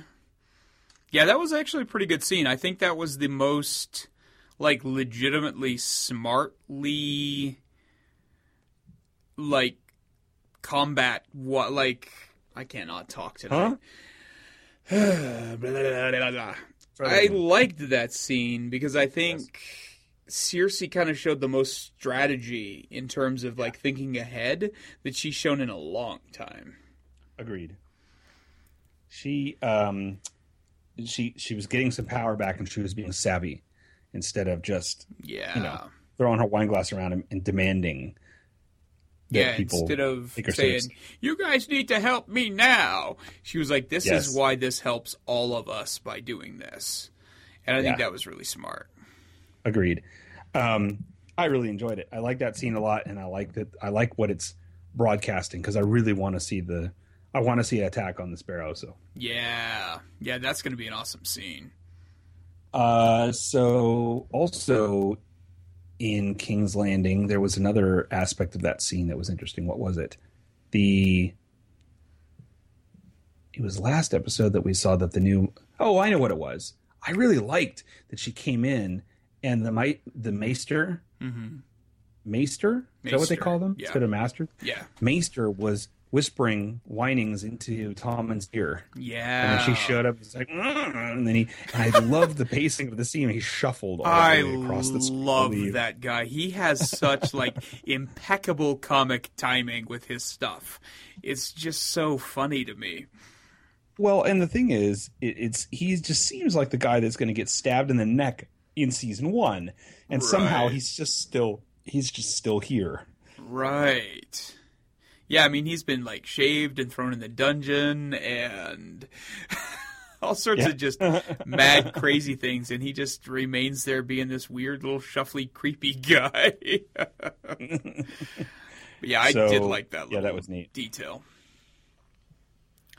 Right on. And of course we had the scene with the High Sparrow and oh, Margaery Oh, right. Tyrell and I, you know that, that that was kind of a non-scene for me. I understand that they're moving towards things with it, but there wasn't anything that's super exciting there except that uh, her brother looks rough.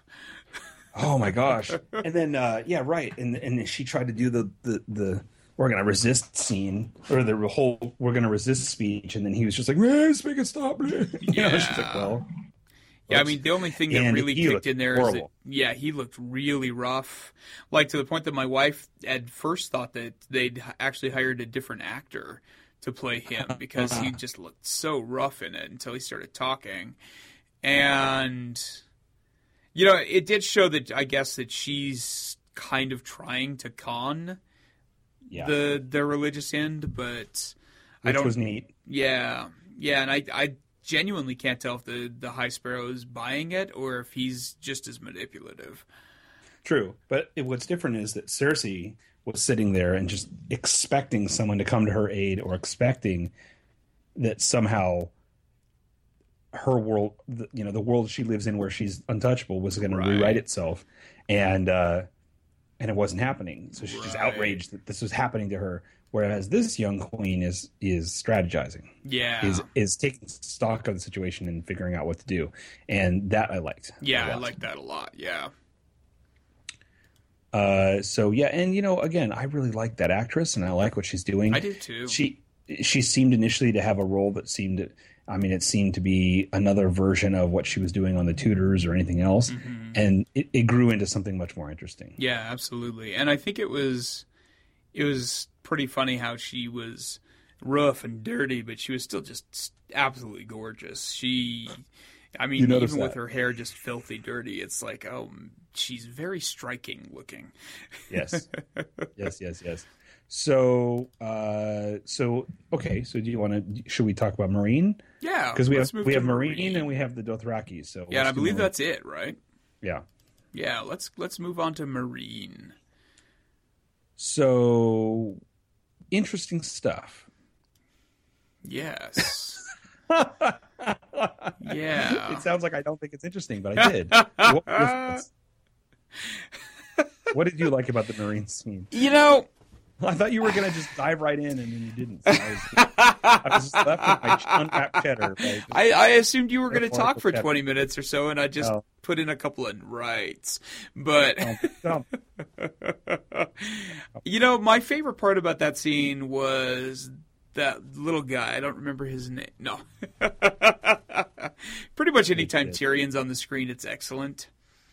Um, Yeah. and I I did really like the way he kind of half manipulated, half convinced uh, Missandei and Grey Worm to kind of go along with his mad plans. Mhm. And in a way, they kind of like they kind of played it off as him somewhat bullying them because he's the the queen's chosen kind of thing. Yeah. But the way the the scene was shot, I I got the vibe that they're kind of coming around to the idea that this dude knows what he's doing and we kind of need to Yeah. go along with it. yes. And I thought they did that really convincingly that they went from that scene last week where they're like this guy's a total lush weird little dwarf and to this scene where they may not totally agree with him but they f- have enough of a vibe that he knows what he's doing that they're willing to go along with it and actually lie to these guys about it. Yeah. Yeah, and and and it was neat because you didn't know whether Grey Worm and what's her name were going to back him up or not. Right. and they handle and they handled it each in their own way based on how they are. Like I, I like that he was just sort of like, well, I'm a soldier, and I'm not gonna, I'm not gonna throw you under the bus. Right. And then she was just gonna attack them, but she wasn't gonna necessarily uh, break ranks. Right. So I like that. yeah. I like that yeah, I thought that was really But it was interesting. I mean, it was interesting though. Even at the time that he was making his proposal, Mm-hmm. it did sound like a compromise that seemed very un Daenerys like, which was what was needed about it. Right, I agree completely. Yeah, yeah, it was one of those things that it was. It was very Tyrion, honestly. The whole plan. It was Yeah. very calculated, and it was one of those that was literally designed with the idea that it's probably not actually going to happen the way it's going to, but it'll take care of problems for now, kind of thing. This the seven Yeah. year thing is just not a realistic thing for these guys. It's something's No. going to happen before that. Well, and, and he didn't say it, but I thought he was going to say to to them, "It's not going to get." Right. That's just what I'm saying. That's just the deal. yeah. But uh, yeah, it was good for them to squirm. It was an interesting pressure test for him. Yeah, yeah, yeah, and I thought it was kind of cool the way he dealt with the masters and kind of was like, "I'm, I'm the, I'm the chosen voice for the queen until she gets back," and Right. the way they were like, "So when she's gonna, when she's gonna get back?" kind of thing. I Yeah. thought that was pretty interesting. Not as good as the Uh, last week's scenes, but pr- pretty good still. What's the name of the uh, of the advisor that is hooked up with uh, Grey Worm? Do you remember the character's name? Is it Masande, yeah, Asande? yeah, she's gorgeous. I Not to be love her. confused with Melisandre. No, correct. The- George R. R. Yeah, she's- Martin repeats sounding names so much it's ridiculous. yeah. Um, well, I mean, and, and there's definitely um, a precedent for that in most languages. I get that. That's very consistent. And when But you yeah, have it can be seven hundred thousand characters, and but yeah, anyway, she's she's captivating to me. yeah, Nathalie Emmanuel is the actress's name. I've never seen her in other things, but I've seen you know screenshots or whatever from her Yeah. IMDb page, Yes. and it doesn't look like she was doing an a particularly interesting body of work until this project. So No, she was a lot of the stuff I'd seen her in a few other things, and most of what I had seen her in, she was the the pretty girl that is like the sister of the scuzzy guy Yeah. kind of thing. yeah, yeah, that's a that's a good way of putting it. Yeah, I really like So- her in this. I think she's got a lot of poise and she's got a lot of screen presence. Honestly, like she's she really does. I, yeah, she doesn't. I like her. I hope they keep her around. I hope they don't stab her in the neck and let her bleed out on the floor or something. Oh, and she does broadcast as a, um, as a as a freed slave. Like she does Yes. have this really great. I, I loved her thing, the whole thing about like, well, seven years to a slave is a lifetime. What you've had, what you've just promised is out, you know, is beyond the pale. And that's one character that I'm really glad they changed the way they did because in the book she's like 12 Ooh, and she's a much more of kind of a young like just more of a I translate things for you and that's about all I do kind of thing. Like she's smart, but she's like a smart 12-year-old that translates kind of thing. Whereas this character has some emotion and some depth and you can sympathize with the way she feels about being a slave and everything else. Yeah. And you can understand why she's so dedicated to Daenerys. Yeah, absolutely. She she sells post she's she's she sells uh post slave but also from the cast of slavery where she had a use. Yeah. Like she wasn't labor, she was an advisor or a translator or, you know, yeah, a she was a fancy slave. she was a fancy slave. That's a thing that you said in our podcast. It's going to be taken out of context by someone somewhere. The title of Um, our podcast. No. she was a fancy slave. Please don't. I don't think that's appropriate. I make no promises in my title. I just don't think it's good for our iTunes rating. Episode 14 or whatever. She was a fancy slave. Please don't. But anyway, so Often, ladies and gentlemen, when Tom says please, the opposite happens. There's a really long, drawn out Facebook conversation, and yeah, and then it happens anyway. So, shall we move on to the the big moment? Aye, lad, the last scene in the episode. Probably the only scene we're talking about in order i that it showed up on the episode. Clearly, the most important thing that we saw in Yes. this entire episode and possibly this entire series Yeah. is that push comes to shove, and we have two guys invading a an occupied urban area. That they will follow the trope of a thousand B movies before them, and they will quickly jerk from one little alcove to another, Right. hoping not to be seen from any number of vantage points that they can't predict. It was it was painful. It really was. And like the whole shot with them like, give up your blades. I don't give up my blades. Okay, I'll put up my blade. Oh, I kept my blade. Although, although his thing his thing with the blade with the with the girl on it as the as the as the handle was funny to me. Right. That's again a season six humor moment that we didn't get before. right. Um, but yeah, it's- and and I have to keep reminding myself that that guy is a recast, like the worst recast because yeah. he doesn't look anything like the character originally, the the one that became. Didn't he become Hitman? After Yeah, he was in Hitman. He was in Daredevil or Deadpool. And Deadpool. Yeah. Oh right, Yeah. right, right, right. Uh, so he doesn't look anything like the character looked originally, but um, and that still is jarring to me because it doesn't feel like it's the same guy. Yeah, and this guy's just so ordinary looking. it's just like Yeah, generic. he's just like I'm Daario. I've got a beard and I have some eyebrows. That's all I've got going. Whereas the other guy was like super unusual looking. He had a really sharp jawline and a big chin, and Oh, yeah. Whereas, yeah, strange. The uh, yes, the, the the the previous guy looked like a Roman.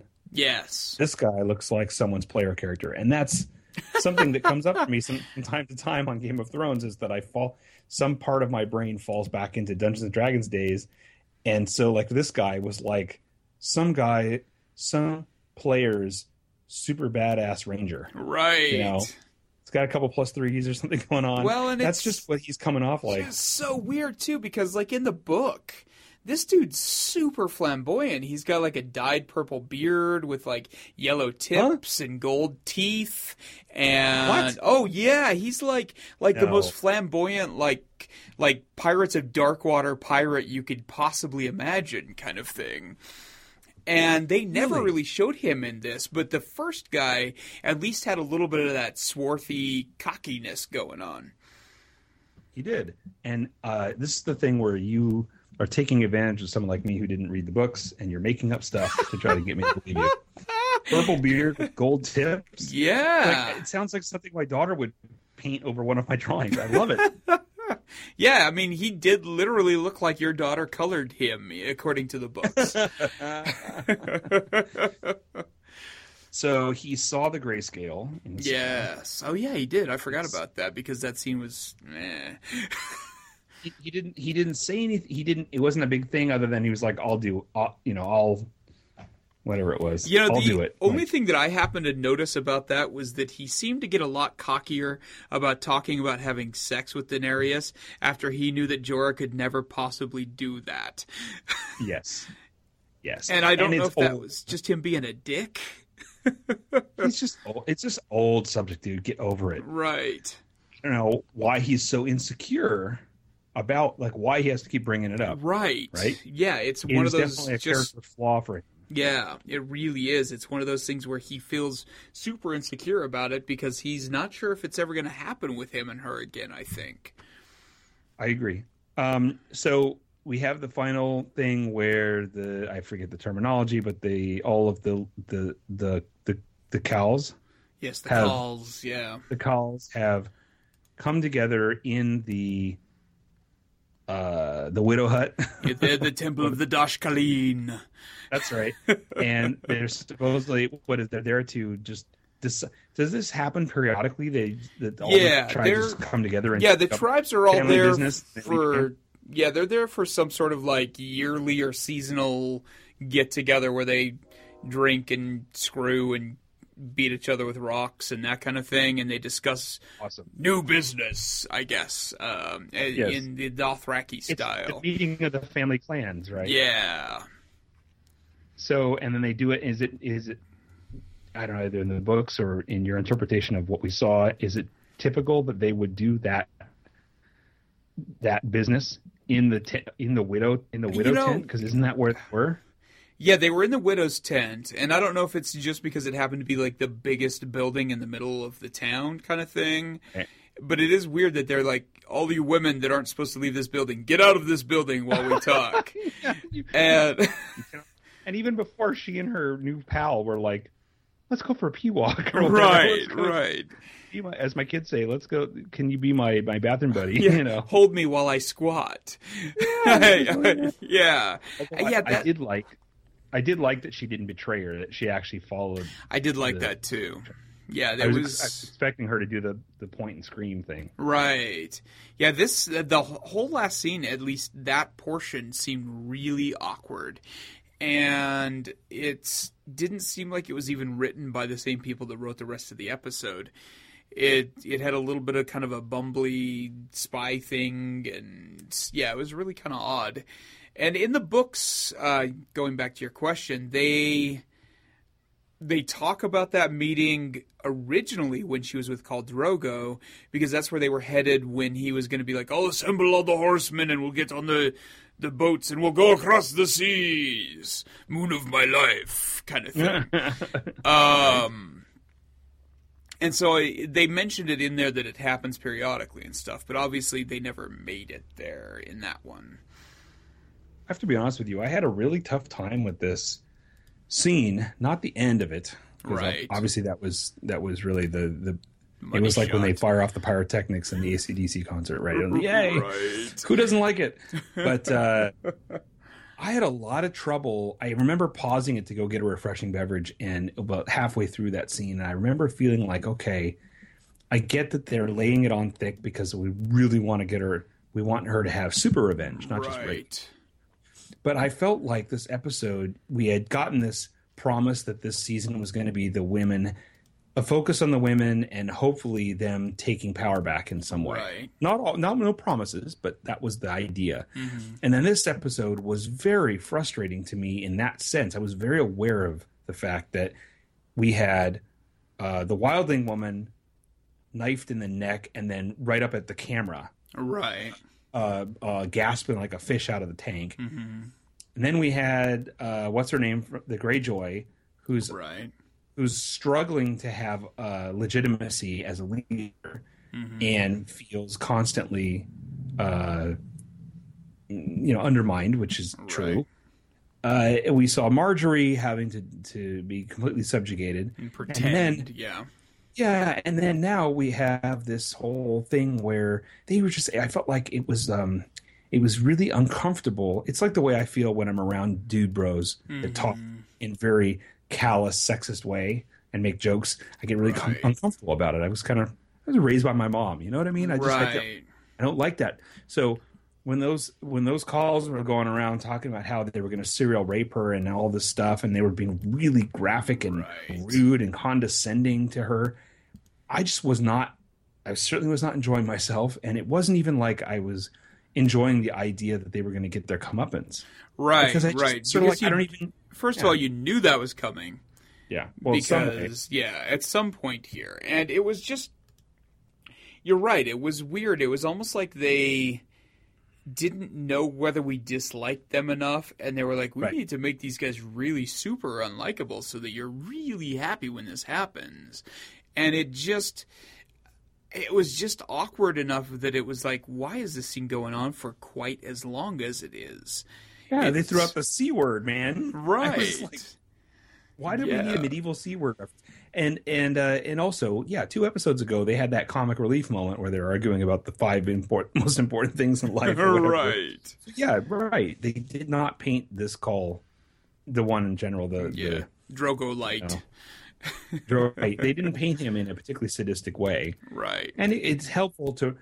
But at the same time, they could have in in in a fraction, and I shouldn't say this being a participant in a very long podcast generally, but you know they could have been very efficient in how they handled a reminder to the viewer Yeah. that that these these are a a brutal a brutal uh, male dominated society. They could have just you know as they started business, someone could have grabbed her by the hair and dragged her to the center of the room and thrown her on the right. ground Right. or you know there could have been some sort of very simple broadcasting of how much she was not considered a valid equal right. she's not the same species as them Yeah. even though she was a former you know she's a widow of a khal. Right. which was a which is a point they kept trying to hammer home you think that gives you status but actually it's it's not and on top of that you since you ran away it's even worse. Right.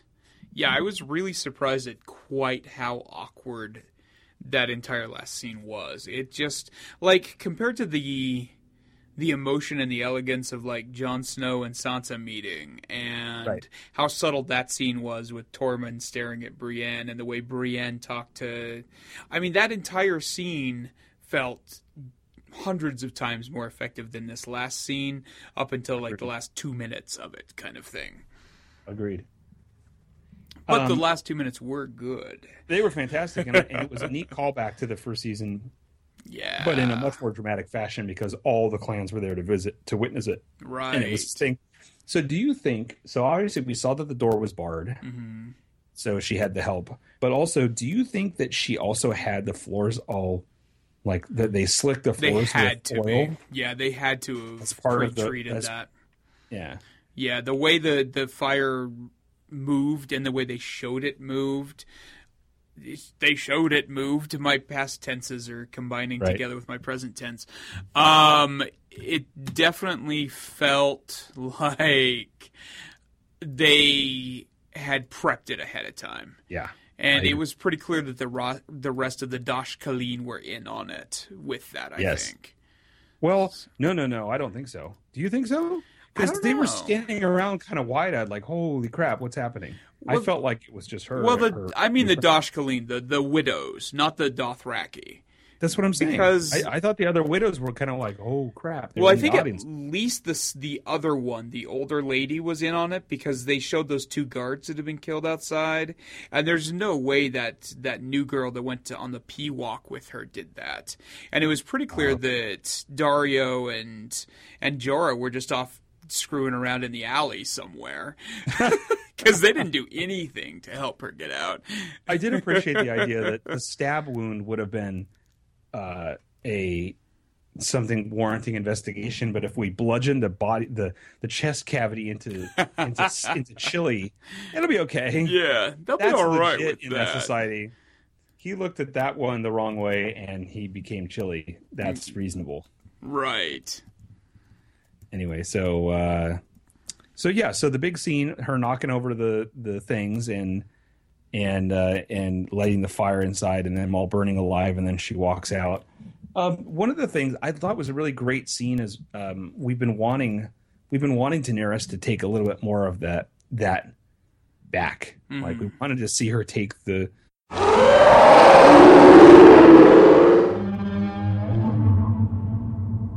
It was at this point that something rose from the sea, and all hands were lost to the depths.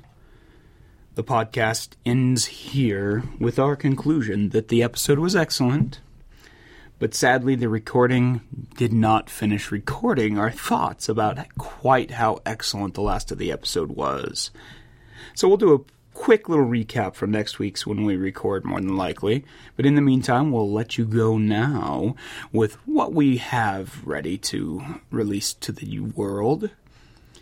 Next week should be pretty interesting. We're going to record our thoughts on the episode immediately after watching it so that everything will be fresh and exciting. As always, if you'd like to get a hold of us, you can go to robot-kraken.com for all the news and updates. You can email us at salty at robot-kraken.com, or you can get a hold of us on social media. Our Twitter handle is at robotkraken. If you'd like us to be found by more nerds, review us on iTunes, subscribe, if you'd like to listen to it directly, you can go to deeplydapper.com to stream or download episodes. While you're there, check out the appearances page where you can find out where you can see us in person. I'll be at Crypticon in Seattle, Washington next, and then Salt Lake Gaming Con in Salt Lake City, Utah after that. You can also go to the store link where Eventually, we'll have our sweet, sweet Robot Kraken and standard nerd goods up on there, but for now, there's all sorts of cool other nerdy stuff. It's all handmade by my wife and I.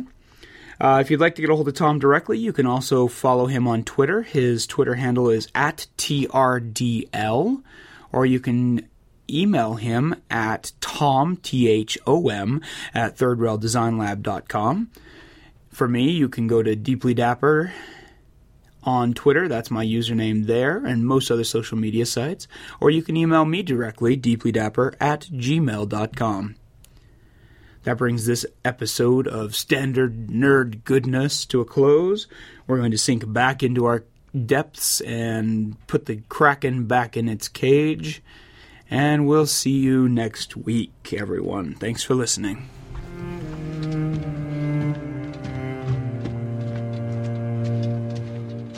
My watch is ended.